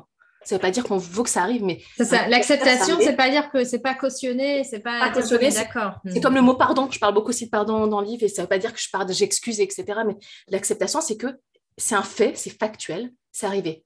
Ok, et c'est là. Et je ne peux pas le changer. Mais je ne peux pas changer ce qui est arrivé dans le passé. Par contre, je peux changer aujourd'hui, dans mon présent. Et moi, ce qui me passionne, c'est ça. Travailler sur le présent. Et d'ailleurs, les personnes que j'accompagne, que ce soit en accompagnement individuel ou même dans mon programme Les Alchimistes, qui est un accompagnement collectif sur plusieurs mois, en fait, on prend le point de départ, travailler sur l'acceptation. Et je n'ai même pas besoin, en fait, que les gens me racontent ce qui est arrivé. Moi, ce qui m'intéresse, dis-moi, c'est quoi? Comment ton trauma ou ton épreuve est vivante aujourd'hui? Est-ce que c'est de la colère, c'est de la culpabilité, je sais pas, de la honte, c'est, je sais pas, tu fais des crises d'angoisse, c'est des insomnies. Enfin, concrètement, comment ça se manifeste? J'ai pas besoin de savoir l'histoire. Alors, les gens, il y en a qui veulent me raconter, donc si c'est important pour eux, c'est ok. Mais c'est hors de question pour moi que les gens, je les laisse tourner en boucle dans leur passé. C'est concrètement comment c'est vivant aujourd'hui. Et c'est quoi qui est gênant? Qu'est-ce que tu as envie de transformer qui ne convient pas? Et vers quoi tu as envie d'aller? Donc souvent, les gens veulent aller vers une libération, vers un mieux-être dans leur vie. Je n'ai jamais entendu quelqu'un qui me dise « je veux garder mes crises d'angoisse et mes insomnies et mes C'est clair. Les gens, moi, ce qui m'intéresse, c'est savoir c'est quoi ton point de départ, c'est quoi qui est challengeant pour toi. D'accord. Et où la souffrance, en fait, concrètement, dis-moi. Et après, c'est là que je peux accompagner avec mes outils sur un chemin de libération. Mais les gens, voilà, si les gens ne me racontent que leur passé, le passé ne peut pas être changé. Tu peux me raconter 50 fois l'histoire, mais même en racontant, tu ne peux pas changer. Par contre, j'ai remarqué quelque chose dans mon parcours et je témoigne en mon nom. En avançant dans mon parcours, j'ai changé mon passé, ne s'est pas transformé. Les actes restent les mêmes, mais la perception, le regard que j'ai sur mon histoire, c'est complètement transformé. Pourtant, je n'ai pas tellement travaillé en parlant même en boucle de mon passé traumatique à ma psy. Ou, sans moi, je n'étais pas dedans. Et ça, je ne sais pas, ça leur a peut-être saoulé, je ne sais pas, mais à un moment... Moi, j'étais tellement passionnée par le présent, je vais transformer ça et j'étais vraiment dans un chemin de... Je faisais déjà du coaching sans être coach à l'époque, tu vois. Et j'étais tellement dans la mise en application d'outils que j'ai marqué ma perception de mon histoire, elle s'est complètement transformée sans avoir eu besoin de raconter en boucle mon histoire. C'est ça le plus magique, c'est que j'ai travaillé dans le présent, j'ai transformé les émotions, j'ai libéré des choses en moi, j'ai transmuté, j'ai alchimisé tout ça. Et aujourd'hui, je regarde mon histoire dans le passé, mais je ne me vois plus comme victime, en fait. Ok, oui, j'étais victime d'actes, mais je ne me vois pas comme je me voyais à 7 ans, je ne me vois pas comme je me voyais à 20 ans. Pourtant, les actes sont les mêmes, mais ma perception, ça a complètement transformé, juste en travaillant sur le présent. Et aujourd'hui, les solutions est vers l'avenir. Je précise pas ça. C'est ça. Et aujourd'hui, justement, donc tu parlais, ça m'intéresserait. Je pense que les auditeurs aussi seront intéressés par ça. C'est qu'est-ce que du coup, comment on a bien compris que ce qui t'anime, c'est justement d'accompagner sur ce processus que tu as toi-même vécu et que tu continues en plus sans cesse à te former, parce qu'en fait, c'est sans fin, une mission, quoi. Ouais, c'est une mission de vouloir comprendre, de pouvoir mais moi, c'est ça qui me passionne, en fait. C'est ça, c'est une obsession, même. C'est une obsession, c'est une obsession, parce que si je me dis, mais comment je pourrais accélérer le processus pour les gens que j'accompagne? Comment je peux accélérer? D'abord, j'ai testé sur moi, je suis mon propre cobaye, j'ai testé sur moi. Je vais raconter, dernièrement, tu vois, cette année, j'ai vécu 3 challenges et un moment, j'aurais pu dire, pauvre de moi et tout. Là, j'ai vécu, on va dire, la maladie, enfin, voilà, challenge santé. Je vais dire challenge parce que dans le mot challenge, c'est que je peux relever. J'aime plus trop dire le mot problème, maladie. Le challenge ou le défi. Après, le divorce, après 20 ans de mariage et tout, ça m'a pas mal challengée aussi. Et après, j'ai vécu aussi l'épreuve santé. Ça, vu que j'avais des souffrances, on va dire, qui m'accompagnaient, des douleurs, en fait, jour et nuit pendant 6 mois, ça m'a mené à un burn-out. Mon corps était arrivé en état de burn-out. Mon médecin m'a dit, vous êtes en burn-out. Et en fait, ça m'a mené après vraiment au burn-out. Donc, j'ai eu en fait un chemin de résilience sur plusieurs plans, on va dire triple résilience, à la maladie, le divorce, le burn-out. Et à un moment, j'ai dit, OK, Abby, là, j'ai compris le message. Et là, j'ai dit, OK. Et j'ai fait quoi? Mais clairement, concrètement, j'ai repris aussi les outils que je partage dans mon livre, L'Or de nos cicatrices. Et souvent, les gens disent, c'est bizarre, Anya, tu relis ton livre? Je dis, oui, je te jure. Je relis aussi mon livre parce que c'est pas parce que j'ai écrit que ça vaut pas pour moi. Parfois, j'écris parce que j'étais à un moment de sagesse où, voilà. Le livre s'appelle L'Or de nos cicatrices, en sous-titre, c'est Se libérer, se reconstruire après des violences sexuelles. Donc, à l'époque, je l'ai orienté pour les violences sexuelles, mais des personnes qui ont lu m'ont dit, mais moi, j'ai pas vécu de violences sexuelles, mais d'autres épreuves. Ça s'applique aussi. En fait, on me dit, mais ça s'applique. Mais oui. Et donc, pour moi, pour mes propres épreuves, on va dire, je l'applique. Parce que je me dis à un moment, tu sais, je l'ai écrit, mais est-ce que... Et c'est quand même un peu plus en profondeur pour moi. C'est ça, en fait. C'est un peu comme s'il y avait, je ne sais pas si tu as ça, mais tu peux connaître, comme je dis, il y a comme des niveaux de profondeur ou des couches d'oignons. C'est que tu peux te libérer d'une couche d'oignons, mais alors après, tu toujours la même trace, par exemple, qui va te porter, qui va t'amener du point A au point B. Mais de rappel. Comprise à un autre niveau. Ça, c'est genre, OK, là, j'ai un défi que je relève. OK, il est relevé. Libérer de la honte et de la culpabilité sur ce point-là. Génial. Mais alors, tu as un autre autre challenge qui arrive par un autre endroit. Ben moi, j'en avais 3 et ça m'a pas mal challengée. Aujourd'hui, je peux en rire. Mais crois-moi qu'il y a quelques mois, j'étais en train de pleurer parce que j'avais mal partout dans mon corps et que même des douleurs puissantes ne faisaient rien sur moi. Même des trucs à base de dérivés de la morphine et tout. Et le médecin me dit, bah, c'est ce qu'il y a de plus puissant. Je dis, oui, mais j'ai toujours mal. Ouais, et j'ai compris qu'il y a un truc aussi au niveau de la tête. Mm-hmm. Hein, dans mon esprit, tu vois. De la psyché, et, ouais. C'est la psyché, enfin, la guérison, elle ne peut pas. Alors bien sûr, il faut prendre son traitement, je précise, hein, si les médecins donnent, voilà, s'il faut prendre des traitements, et je précise, c'est pas une honte non plus, hein. Voilà, les gens me disent, mais je dois prendre des antidépresseurs ou des anxiolytiques ou des médicaments, c'est pas une honte de prendre des médicaments, mais se dire, voilà, c'est ponctuel, c'est net ponctuel. C'est ça. Mm-hmm. On peut vraiment, je pense, comme dit Peter Levine, quand j'ai cité la phrase, on peut s'en sortir aussi sans rester dépendant à des médicaments. Mm-hmm. Moi, j'ai pris un autre chemin. Moi, mon médecin aussi me proposait de prendre ça vraiment des mois. Et hein, non, en fait, vous savez, je suis thérapeute aussi. Je vais prendre mon chemin à moi. Laissez-moi construire d'autres circuits neuronaux parce que moi, je suis passionnée par ça. Mm-hmm. La création de nouveaux circuits neuronaux. Et j'ai laissez-moi faire par mes moyens. Et je reviendrai vers vous là pour le traitement que vous me proposez. Mais je vais faire autre chose. Pour le moment, c'est ça. Pour le moment, je vais essayer une autre voie. Ouais, ça peut. Mais voilà, bon, j'ai la chance aussi d'avoir des outils. Et puis bon, si je suis bien accompagnée, si j'ai besoin, moi, aujourd'hui, j'hésite pas. Moi, je cherche aujourd'hui le processus le plus court. C'est aussi. Ça. Et pourquoi j'applique dans ma propre vie, là, j'avais dernièrement les 3 challenges. Aujourd'hui, je suis sur un chemin aussi, on va dire, de résilience et d'alchimisation, tout ça. Hein. Mm-hmm. Je continue encore voilà, je vais faire mes exercices quotidiens pour ma santé. Je fais de la balnéothérapie. Enfin, je fais des trucs. Hein, c'est pas. Je précise que la guérison, elle ne tombe pas du ciel. Oui, c'est ça. Et d'ailleurs, je ne voudrais même pas que ce soit comme ça, parce que si j'estime que ça tombe du ciel, c'est que ça vient d'une force extérieure et que je dois la prier que ça tombe et que je ne peux rien faire. Non, ça vient de soi et de ce que je mets en place. Et la guérison, pour moi, c'est le chemin et la guérison. Et c'est ça qui me plaît, c'est qu'en fait, j'accompagne les gens sur un chemin d'auto-guérison, d'auto-libération. Et moi, ce qui me passionne, c'est vraiment de donner des clés d'autonomie, parce que c'est hors de question pour moi d'accompagner les personnes sur un chemin de dépendance. Enfin, j'ai déjà vu... ça, enfin pour moi c'est pas ok par rapport à mes valeurs, c'est pas dans ça touche à ma déontologie, mon éthique, pour moi c'est pas ok parce que j'ai vécu aussi un chemin où voilà, j'étais un peu dépendante ou la dépendance affective, hein, on va dire des choses comme ça, je pensais que ça allait venir des autres et qu'on allait me guérir et tout. Ça m'a pas été utile et donc tous ces chemins-là, tous ces différents, on va dire, chemins de résilience, ça se recoupe aussi, mais je dis mais comment je pourrais accompagner les personnes avec tout ce que j'apprends, et j'apprends encore, pour que pour les aider à être autonomes sur la suite. Voilà. Mais pour moi, c'est vraiment ça, je pense, le plus important. Enfin, une des choses les plus importantes, c'est vraiment redonner les clés de l'autonomie aux gens, en fait. Enfin, vraiment redevenir, tu vois, c'est ce que j'appelle les clés de la souveraineté, mais ça vient jamais de l'extérieur de soi.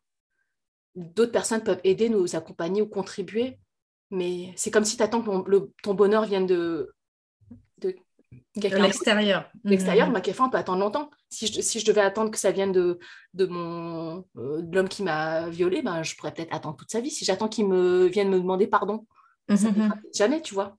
Donc, je ne vais pas... Tu vas reporter ma reconstruction, ma résilience, et je n'ai pas envie d'attendre, tu vois, des années encore pour commencer à vivre ma vie, parce que comme c'est un processus, ça prend quand même, bah, c'est des étapes et qui prennent du temps, qui est, ça dépend des personnes, mais aujourd'hui j'ai remarqué que par rapport à mes 3 derniers challenges, triple résilience, j'ai appris des choses, j'ai dit waouh, en fait on peut accélérer le processus, mais tu sais, je pense que c'est comme un muscle, plus je muscle la résilience, et plus, parce que forcément je pratique depuis des années, là sur le chemin de l'acceptation, j'étais plus dans la lutte comme pendant 20 ans, j'essayais de lutter, ou j'étais plus dans la résistance, et j'ai mis en place beaucoup plus vite des choses, et j'ai mis en place des outils que j'ai déjà utilisés dans mon propre parcours. C'est que j'ai accéléré le processus et je dis j'ai compris les choses et c'est ça que j'ai envie de transmettre, en fait. C'est vraiment ça aussi, parce que tu sais, une quête dans ma vie, c'était voilà, l'épreuve, elle n'a pas forcément de sens. Souvent j'ai envie de dire, mais je cherche le sens. Moi j'ai cherché 20 ans, il n'y a pas de sens, ça s'appelle des faits actuellement. C'est ça. Il n'y a pas de force, enfin, parfois, je ne sais pas c'est quoi le sens. Le sens, c'est, il faut que la personne qui a commis les actes me dise c'était quoi le sens. Et ça se trouve, même lui, il n'a pas de sens. Hein. C'est sans doute un mal-être intérieur, je ne sais pas. Mais par contre, le sens, tu peux le créer. Enfin, moi, j'ai toujours été passionnée par le partage et la transmission. Et pour dire, mais tu vois, si ce que j'ai appris sur mon parcours et ce que je n'ai jamais eu avant, je n'ai jamais lu un livre qui me donne des outils concrets, et que moi, j'aurais eu tout ça, mais j'aurais pu tellement avancer plus vite. Et donc, je me dis, mon partage d'expérience peut-être inspirer des gens ou accélérer le processus de d'autres personnes, peut-être encourager à libérer sa parole. Mais pour moi, c'est ma plus belle récompense. C'est pour ça que j'ai ouvert ma chaîne YouTube. Tu vois, il y a quelques années, il y a 3 ans, et, qui s'appelle Agnatsai, et j'ai commencé à partager des vidéos. Et les gens me disaient, mais Anya, tu vois ce que tu as dit sur la culpabilité, ou ton partage, ou quand je disais, voilà, mon dépôt de plainte, ou des gens me disaient, ou même mon livre, tu vois, il y a des gens qui m'écrivent, je ne connais pas, des lecteurs, des lectrices, qui me disent, mais merci, grâce au livre, grâce à des vidéos, j'ai libéré ma parole. Ou il y a une personne qui me disait, avant de lire le livre, je me sentais coupable d'exister. Comment tu peux avancer dans ta vie en étant heureuse avec une croyance comme ça? Je me sentais pas d'être en vie. Et maintenant, je mets en pratique et tout. Et après, j'ai choisi de me faire accompagner, etc. Mais ton livre m'a tellement aidée. C'est ça, ouvert. Voilà. Il m'a dit, mais maintenant, je me dis, j'ai le droit aussi à être heureuse. J'ai dit, waouh, c'est beau. Ce qu'on me dit, quand les gens m'écrivent ça, j'ai dit, mais merci de me partager ça. Et pour moi, j'ai dit, waouh, ça a du sens alors de partager ça. Tu vois, comme le podcast, je te partage et je fais vraiment... avec beaucoup d'amour, parce que je me dis, j'aurais aimé qu'on me dise tout ça. Et d'une personne, tu vois, ce que j'ai traversé, c'est pas vain. Ça sert utile à d'autres. Et puis après, s'il y a des personnes qui ont envie de marcher un chemin que j'ai marché, de se faire accompagner, c'est pour ça que j'aime le terme mentor, tu vois.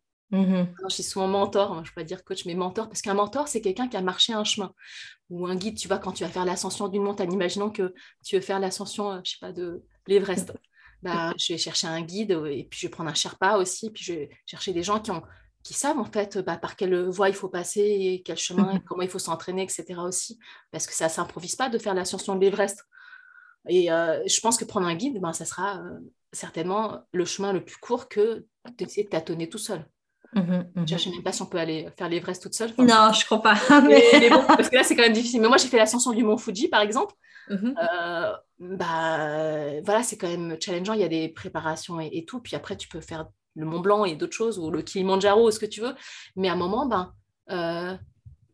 prendre quelqu'un qui a, tu vois, un mentor ou un guide qui a marché ce chemin-là, tu peux t'économiser des impasses et des chemins de souffrance, ou des chemins, moi, j'ai tâtonné, etc. C'est pour ça que je suis passionnée de continuer à apprendre et me former, parce que je cherche encore, je sais pas, c'est quoi le moyen le plus court, le moyen, puis les outils évoluent, etc.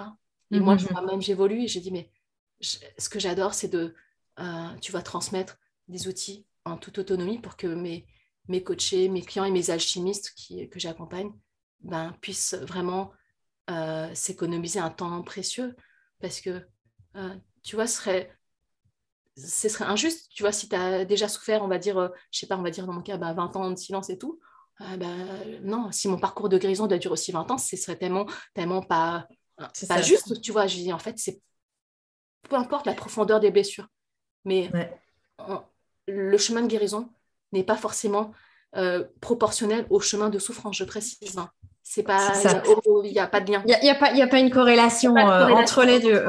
Entre les deux. Du coup, c'est aujourd'hui, justement, tu accompagnes, dis-moi un petit peu plus, comment est-ce que tu accompagnes les personnes et ouais, pour les personnes qui nous écouteraient et qui diraient, en fait, là, ça me parle beaucoup, peu importe le trauma en question, et qui entre en résonance avec ce que tu nous as partagé. Comment ça se passe? Comment est-ce qu'on te trouve? Où est-ce qu'on te trouve? Dis-nous-en un peu plus. Oui.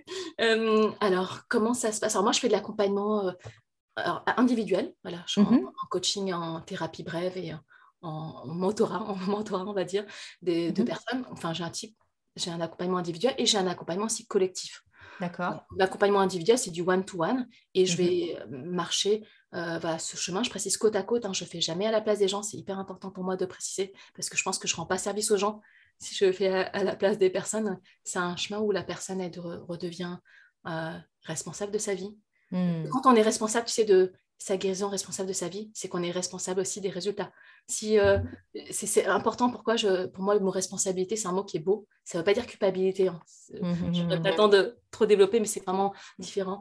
Pour moi, le mot responsabilité, c'est qu'en fait, on est capable d'agir. C'est ça l'étymologie. C'est responsibility, ouais, c'est ça. Capacité de répondre. Voilà, en anglais, je trouve que c'est tellement responsible, ça veut dire capable de répondre.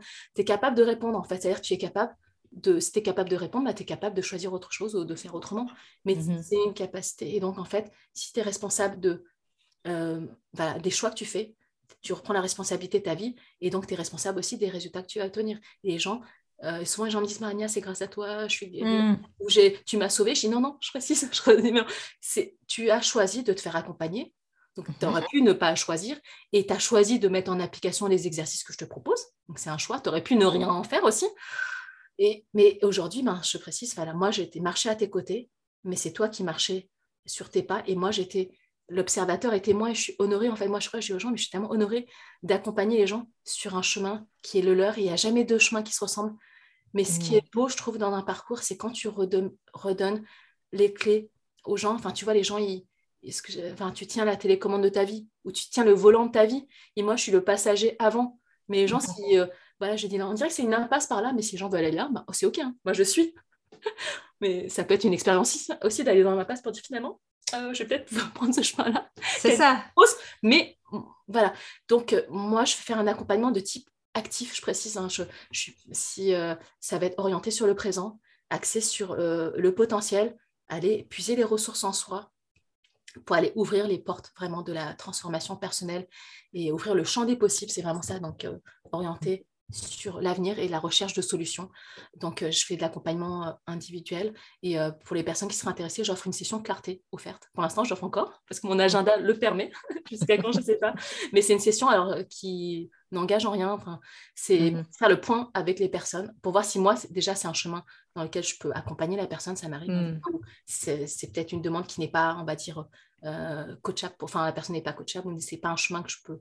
Quand tu n'es pas la meilleure personne pour elle.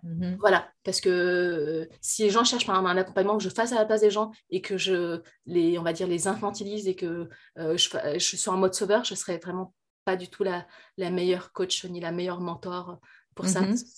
C'est pas mon chemin à moi. Donc voilà, je te donnerai le lien pour les personnes qui souhaitent la session clarté qui est offerte.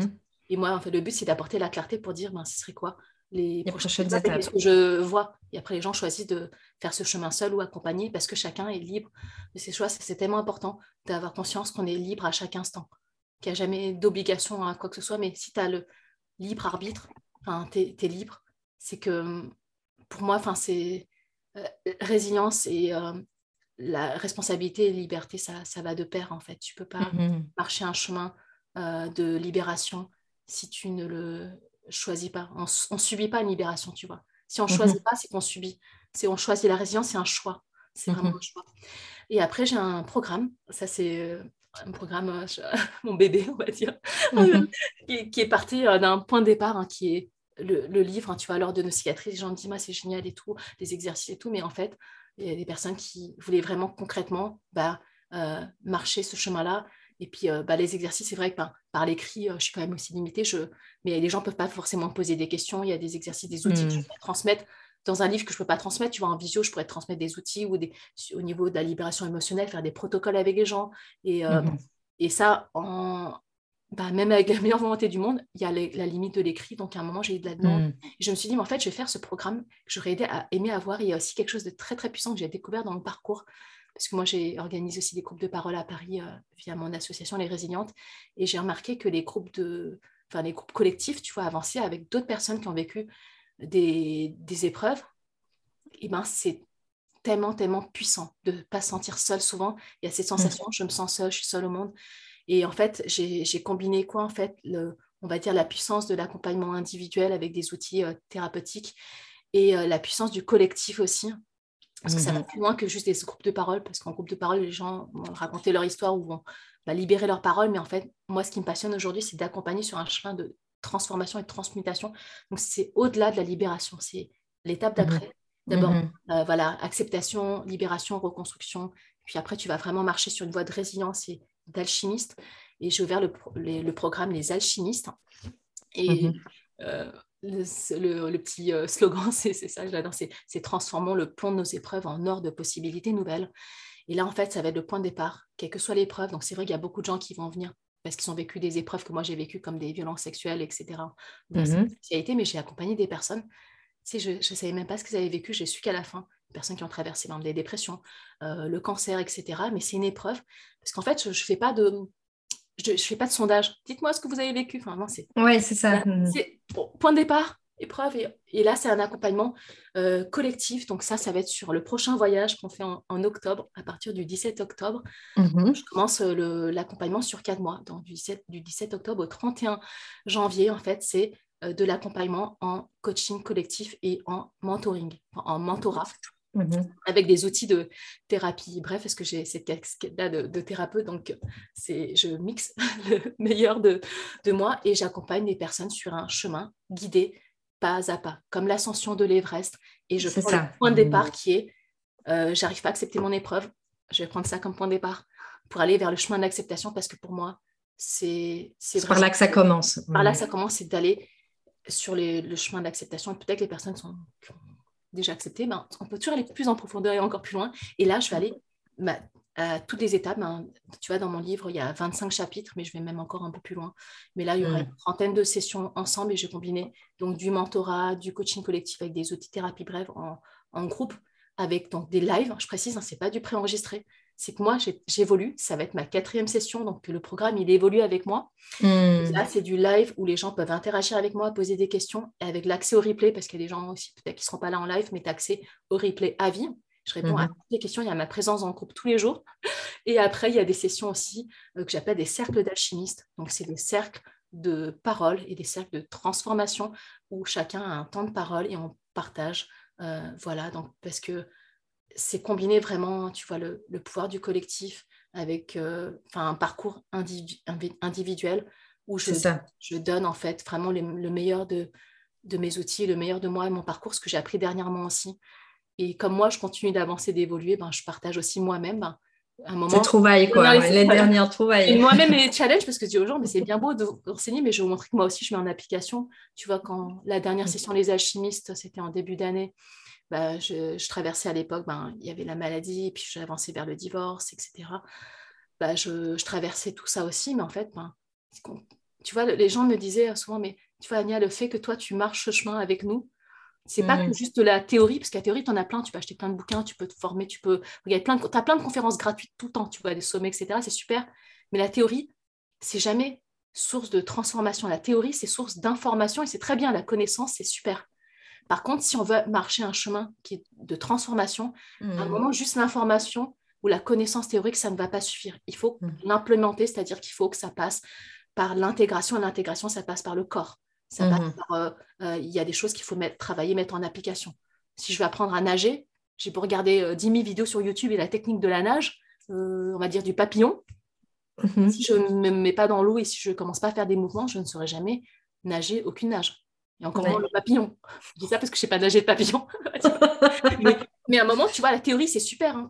Mais il y a une limite, ouais. Il y a la limite, comme tu dis. Là, ce n'est plus de l'information, c'est une transformation dans le genre d'accompagnement que tu fais. Ouais, et les gens se disent, je sais déjà tout ça. Tu regardes des sommets, des conférences. Ah, mais je lis ça, mais je sais tout ça. Oui, ok, tu sais. Mais à quel niveau d'application tu mets? Ah oui, mais en fait, non, pas encore. Ok.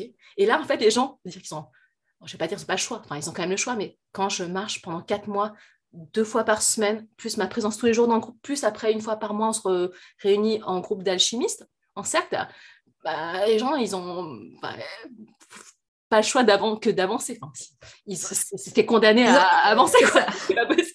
Disons que l'environnement ne rien faire, c'est possible aussi. L'environnement, disons que tu vas favoriser ou faciliter le fait d'avoir le contexte, l'environnement, le soutien. Porté par l'élan. Et quand les gens partagent leurs avancées, à un moment, tu dis, c'est possible pour les autres, c'est possible pour moi. C'est ça. C'est, en fait, la force du collectif, c'est ça. Et souvent, les gens me partagent aussi. Je dis, mais partagez vos challenges, vos doutes et vos peurs, et écrivez-le. Les gens disent, mais moi aussi, j'avais peur de ça. Et merci de dire. Parce que souvent, tu sais, une personne qui partage, mais ça résonne pour tout le monde. C'est un cadeau qu'on fait au groupe. Parce qu'on n'ose pas toujours partager, moi, j'ai peur de ça, ou je me sens bloquée, ou j'y arrive pas, ou machin. Mais tout le monde, en fait, en est là. Et c'est que des cadeaux. À chaque fois, on partage un chemin d'évolution. Et le but des gens, tu vois, c'est vraiment, je veux aller vers un mieux-être dans ma vie. Je veux avancer dans un chemin de libération. Je veux vraiment... tu vois, me libérer de mon passé et de pouvoir vraiment m'ouvrir à... C'est ça, m'autoriser. Que le passé ne soit plus limitant pour le futur, et donc c'est élargir à chaque fois un peu. Tourner la page, en fait, c'est vraiment ça. Ça permet de tourner la page, et du coup, dans le programme Les Alchimistes, on va balayer ça, de l'épreuve, en fait, à l'acceptation, à la libération. Et après, on va avancer sur toutes les étapes de la reconstruction et de la résilience. Et après, on va aller vers la quête de sens, moi, ce qui me passionne. Mais c'est un chemin, c'est un voyage, en fait. Tu vois, c'est pas une formation. C'est vraiment un voyage intérieur qu'on fait. Et que les gens, je sais même pas, tu vois, les niveaux de transformation, c'est les gens qui vont me partager. Mais je sais qu'il y a un avant et un après. Et c'est ça qui est beau, parce que chacun avance et il y a quelque chose qui opère, c'est qu'en fait, les gens, ils reprennent vraiment le pouvoir, leur puissance personnelle. Mmh. Et quand tu retrouves tu te remets dans un flow, en fait, ça permet ça aussi, le programme des alchimistes. Tu es dans un flow où tu es dans des conditions favorables parce que tout le monde a envie d'avancer. Et il y a des outils, il y a des lives, on peut poser des questions. Enfin, on est vraiment pris par la main, mais je précise, je ne marche pas à la place des gens, mais tu as mm-hmm. toutes les clés, les conditions pour avancer dans un groupe qui est bienveillant, confidentiel, sans aucun jugement. Moi, je avec un environnement comme ça. Avec une vision commune, quoi. En fait, c'est ça, c'est la puissance du collectif, c'est que chaque personne, chaque membre du collectif va vivre le voyage intérieur à sa façon, mais en le vivant au sein d'un groupe, en fait, il va y avoir un effet de résonance, d'écho, miroir, etc., qui va permettre au groupe, enfin, tu sais, c'est cette fameuse phrase du 1 + 1 = 3, mais il y a comme une troisième chose qui émerge du travail qu'on fait en collectif, qu'on n'a pas quand on travaille, dont on bénéficie pas. En fait. Voilà, c'est ça. La force du collectif. Et que tu vois, savoir qu'il y a un groupe qui t'accompagne et que à tout moment, tu peux poser une question ou tu as un doute ou là, je ne suis pas en forme et tout, et tu as un groupe entier qui te soutient, dit mais voilà, on est là, mais nous aussi on avance et tu saches qu'on est là pour t'écouter si besoin et te soutenir et tout, mais c'est des espaces tellement précieux en fait, et c'est ça qui m'a vraiment, je pense, le plus passionnée les dernières années. C'est quand j'ai développé ça aussi, tu vois, des groupes de parole, et j'ai vu la puissance du collectif, je suis waouh. Et après j'ai dit mais en fait les gens, je peux les accompagner encore plus loin. Parce que les groupes de parole, c'est toujours dans l'assaut, mais les gens leur demandent, quand ils viennent en groupe, c'est « j'ai envie de me libérer, ma parole ». Mais ils n'ont pas signé, tu vois, pour un chemin de transformation. C'est juste un chemin de libération. Et moi, j'étais un peu frustrée, parce que je dis wow, « mais les gens, ils pourraient aller plus loin », mais ce n'est pas leur demande. Ils ne sont pas acheteurs pour ça. Et je n'ai pas à emmener les gens avec moi sur un chemin où ils n'ont pas cette demande. Enfin, moi, je ne suis pas arrivée en mode sauveur. Il y a un moment, j'avais un peu cette casquette-là, j'avoue. Donc, j'ai travaillé dessus. Je dis non, en fait, les gens, ils veulent juste ça, c'est OK. Mais moi, ce qui me passionne, c'est de voir le potentiel. Tu vois, là, tu as des preuves. Et comme c'est un chemin que j'ai pas parcouru, je vois toutes les étapes. Je dis, oh, en fait, non, tout ce que tu regardes, tout ce qui est possible. Oui, c'est ça. Regarde tout ce qui est possible. Ouais, ouais. Non, en fait, c'est comme ça que j'accompagne. Les gens me disent, mais les gens qui me disent, c'est bizarre, Anya. Tu vois, on arrive à la fin de l'accompagnement, même en individuel ou même en collectif. Ils me disent, mais Anya, est-ce que là, c'est la dernière séance, mais je vais quand même te raconter un peu ce qui m'est arrivé parce que pour que tu saches. Je dis, bon, si tu veux. Mais les gens me disent, mais en fait, j'avais pas besoin de te raconter, enfin, j'avais pas besoin de demander à la personne, et les gens me disent, mais quand même, je vais te dire pour que tu saches. Et là, les gens me disent, et là, je dis, ah, OK, là, je savais pas parfois, le trauma ou la profondeur, je savais parfois juste globalement, j'ai vécu, on va dire, je sais pas, des violences. Ah, d'accord, OK. Mais je vais pas chercher plus loin si la personne ne veut pas. T'as pas besoin d'avoir le détail, ouais, comme tu dis. Mais après, c'est là que j'ai remarqué, et puis après, c'est là que j'ai remarqué aussi, mais comment tu te vois? Et j'ai remarqué la perception entière a changé, donc... Et le collectif, ça m'a permis ça aussi. Et puis, mon propre parcours de transformation, c'est que, en fait, tu peux vraiment remanier ton traumatisme à partir d'aujourd'hui. Et ce que tu mets en place aujourd'hui, ça peut transformer, non pas les faits, mais le regard que tu as sur toi. Et en travaillant sur toi aujourd'hui, si on a des problèmes de, je sais pas, j'ai pas confiance en moi, ou je m'aime pas, ou j'ai pas d'estime de moi, ou j'arrive pas... à m'affirmer, enfin plein, tu vois, un peu les challenges de un peu tout le monde, OK, mais en travaillant sur ça aujourd'hui, en travaillant sur chercher ses ressources en soi, et ça demande aussi, de la pratique et l'entraînement, se muscler un petit peu au quotidien, à un moment, j'arrive même plus parfois à me voir comment j'étais avant quand... Enfin, c'est pas que j'ai oublié, mais tu vois, j'arrive même... J'ai parfois encore du mal à te remettre dedans, ouais. Comment je pensais avant? Comment je pensais j'étais... Ouais, c'est ça. Parce que c'est loin. C'est loin, mais je pourrais, voilà. Mais j'ai du mal à reparler comme avant, quand j'étais vraiment en mode, tu vois, en mode victime, impuissante, tu vois. Et j'étais dans ce schéma-là. C'est OK, on accepte ça. Et on va pas se juger. Mais à partir de ça, c'est la matière brute qu'on peut vraiment alchimiser. Si on le choisit. Voilà, donc je peux en parler des heures, mais ça, c'est le programme Les Alchimistes qui démarre le 17 octobre. Et puis en plus, comme je suis persuadée des transformations qui opèrent dedans, moi, mon but, c'est d'accompagner que des gens qui ressentent l'appel, qui ont vraiment envie de se faire le cadeau. En fait, c'est vraiment un cadeau à se faire, un cadeau d'une transformation. Et je sais, en fait, la valeur qu'il y a Dedans, bah, j'offre aussi, en fait, on va dire, une garantie où les gens peuvent essayer pendant 14 jours sans aucun risque. Parce que pour moi, ça, ce qui compte, c'est d'accompagner des gens qui veulent marcher ce même chemin. Donc, ça ne sert à rien de retenir des gens si tu ne te ressens pas bien dedans. Moi, ça n'a pas de sens de prendre l'argent pour prendre de l'argent.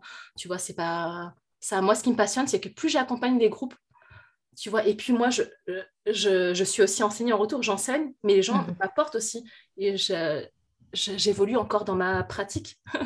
Et moi, mon but, c'est, tu vois, c'est pourquoi ce programme, ça me tient tellement, tellement à cœur, les alchimistes, parce que dans les personnes que j'accompagne, je sais qu'il y a des personnes qui voudront peut-être aller encore plus loin. Il y a des personnes, en fait, qui m'ont dit, bah, moi aussi, j'ai envie de devenir aussi professionnelle d'accompagnement, d'accompagner des personnes à mon tour. Mais il y a beaucoup de personnes, d'ailleurs, qui veulent ça, qui ont vécu des traumas, qui veulent aider d'autres personnes.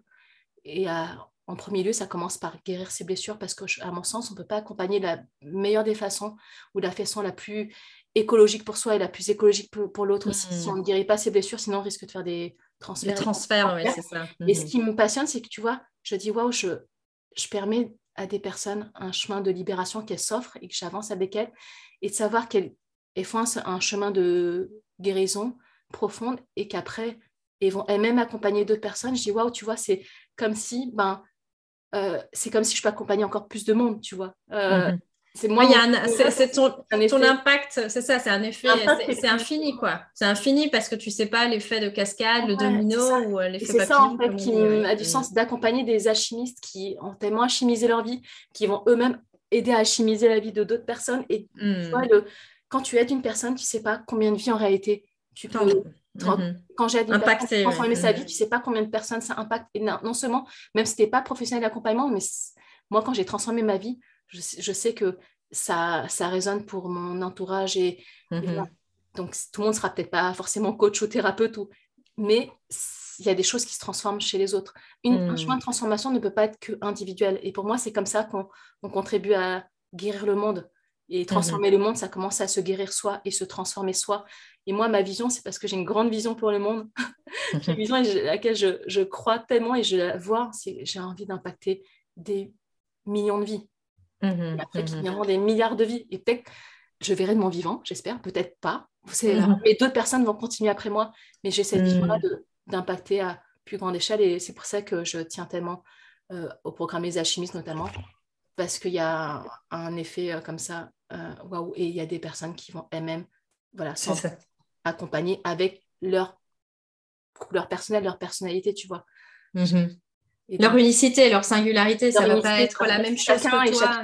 Je n'ai pas de crainte, tu vois, que les gens ils vont copier ou toi. Non, pas du tout, parce que tu as une histoire qui est singulière, on ne peut pas copier, tu vois, comme on dit, on ne peut pas copier mon style d'écriture ou mon style de coaching. Enfin, c'est moi, c'est qui je suis.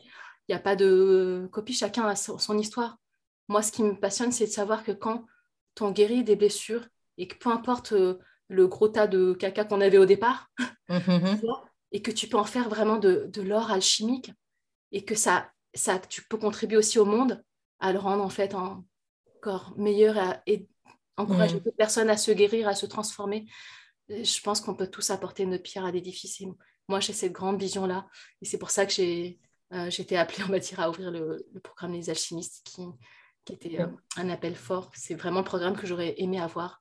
Voilà. C'est ça, à tes 15 ans ou mes 15 ans, qui est le meilleur, le mix de tout ce que j'ai appris. Puis j'adore aussi accompagner en individuel, parce que j'ai accompagné tellement de belles personnes aussi qui elles-mêmes aussi fait continuer. Et ce qui est beau, tu sais, j'ai terminé par ça, c'est que tu vois, les alchimistes ou les personnes que j'ai accompagnées, c'est comme une famille de cœur. Ça ne s'arrête pas à la fin de l'accompagnement. Enfin, le groupe, il est encore là, les gens peuvent partager, mais les gens continuent à me donner des nouvelles, tu vois. Ils m'écrivent, voilà ce que j'ai mis en place, voilà ce que je fais. Les gens qui disent, maintenant, je me forme moi-même pour devenir professionnelle, etc. Et puis, les gens sont contents de me dire, tu vois, je continue le parcours.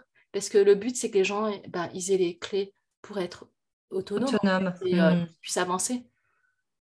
Et ça, c'est au-delà donc là, le programme que tu proposes, là, c'est effectivement leur donner des clés, tu disais, d'autonomie, pour qu'eux-mêmes, par la suite, puissent soit choisir, parce qu'on est sur ce mot-là, je crois que le mot-clé...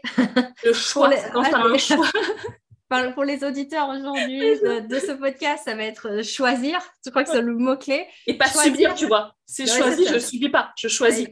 C'est ça, exactement. Ça va être la punchline, la pépite, le truc à retenir du podcast. Choisissez-vous en premier, choisissez votre guérison.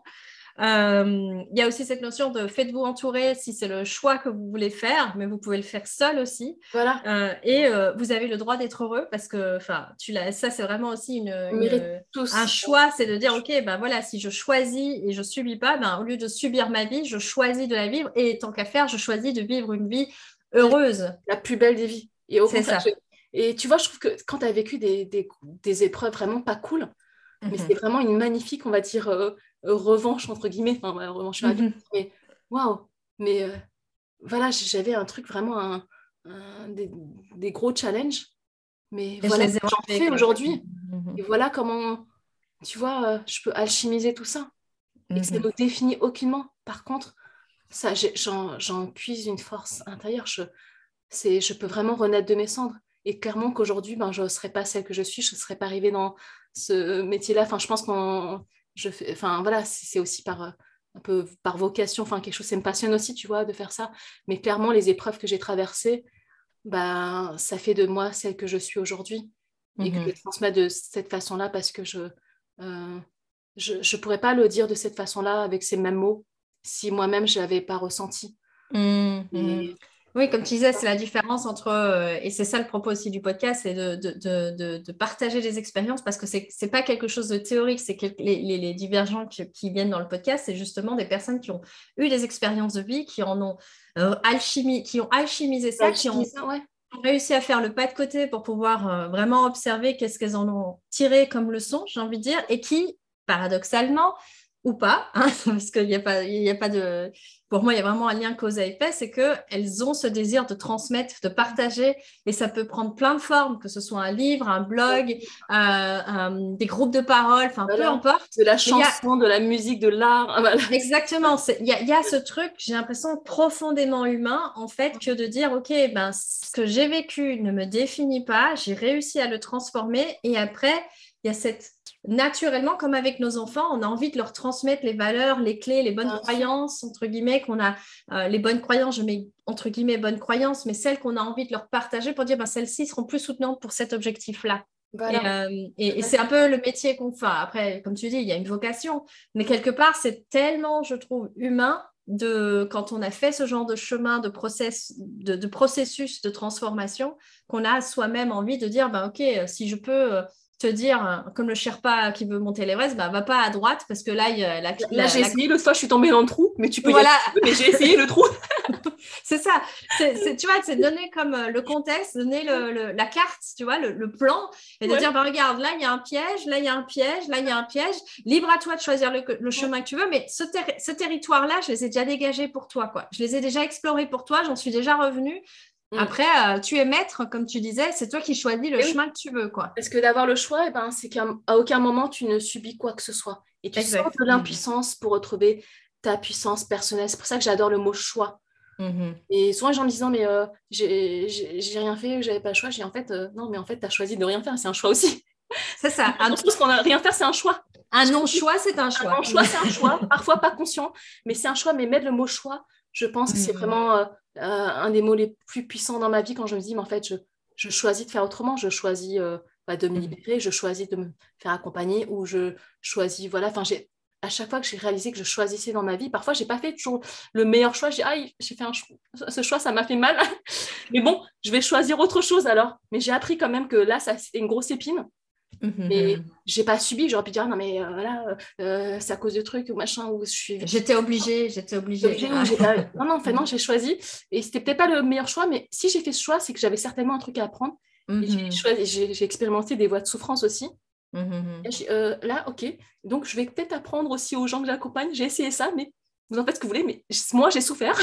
C'est ça. Et après, libre à vous d'essayer, mais parfois ben, ça nous enseigne aussi, quel que soit le choix. C'est clair. Moi, chaque pas dans mon parcours m'a enseigné, et je continue encore à être enseignée. Et j'enseigne ce que j'ai appris, et je suis enseignée aussi en retour, et je transmets. Mais ça, c'est pour ça que voilà, je parle de mentor, parce que c'est vraiment ça, je continue encore ce chemin-là. C'est pas juste, je vous apprends des trucs que j'ai appris en théorie dans mes bouquins de coaching et de formation. J'aurais pu être juste, tu vois, Formatrice, quoi. Voilà, formatrice, mais pour moi, c'était... être mentor, c'est un chemin... Enfin, ça ne s'invente pas et c'est plus en profondeur pour dire, ben, venez marcher avec moi.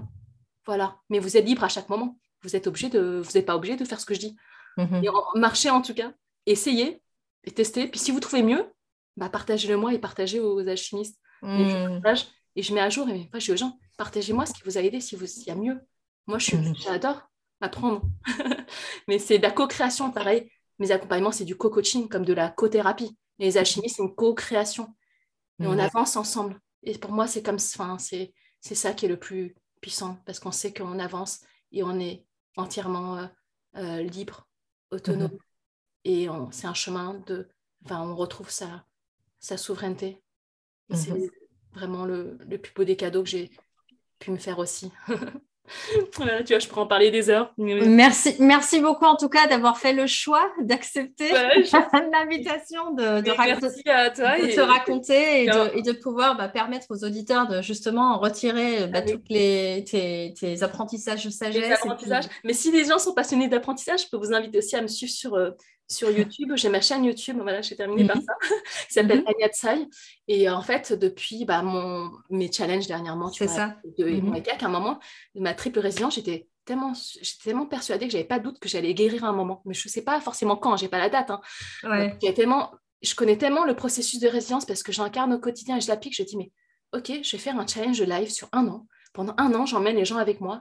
Donc, pendant un live pendant 365 jours, je vous emmène avec moi au cœur de la résilience alchimique et je vous montre concrètement ce que je mets en place. Il y a des jours où j'étais challengée. Quand j'ai commencé en juillet, j'étais en plein cœur des douleurs et ce matin, j'ai pleuré, vous savez, c'était dur, ou là, ce matin, où c'était challengeant, mais je partage. Mais j'ai tellement foi en moi, je sais que j'ai pas peur de montrer cette vulnérabilité parce que dedans, je montre en fait le chemin que je fais parce que j'incarne vraiment.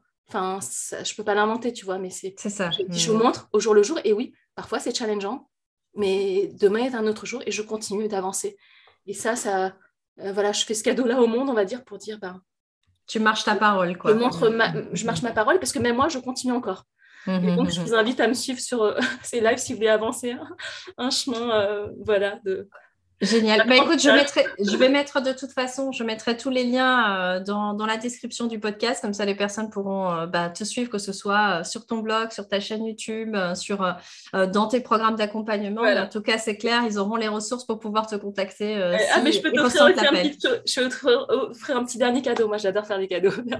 Je ferai un dernier cadeau aux personnes qui écoutent. Moi, j'offre un journal de résilience, en fait. C'est un journal que j'ai créé qui, peut-être pour accompagner les gens sur leurs 30 prochains jours pour leur transmettre une des routines, on va dire, des rituels les plus puissants pour moi, qui étaient les plus transformateurs dans ma vie. Et donc, j'offre ça aux personnes. Donc, c'est un PDF qu'elles peuvent télécharger et puis le faire à leur rythme et rentrer vraiment au quotidien pour vivre la résilience comme moi au quotidien. Donc, je te donnerai le lien pour qu'elles puissent télécharger ce cadeau-là. Super, merci d'avance en tout cas pour les auditeurs. On le mettra en lien pour que les auditeurs puissent en plus profiter de... Il y a à la fois la session de clarté aussi que tu proposais et le journal de résilience sur 30 jours qui est en PDF à télécharger alors. Ouais, voilà. Top.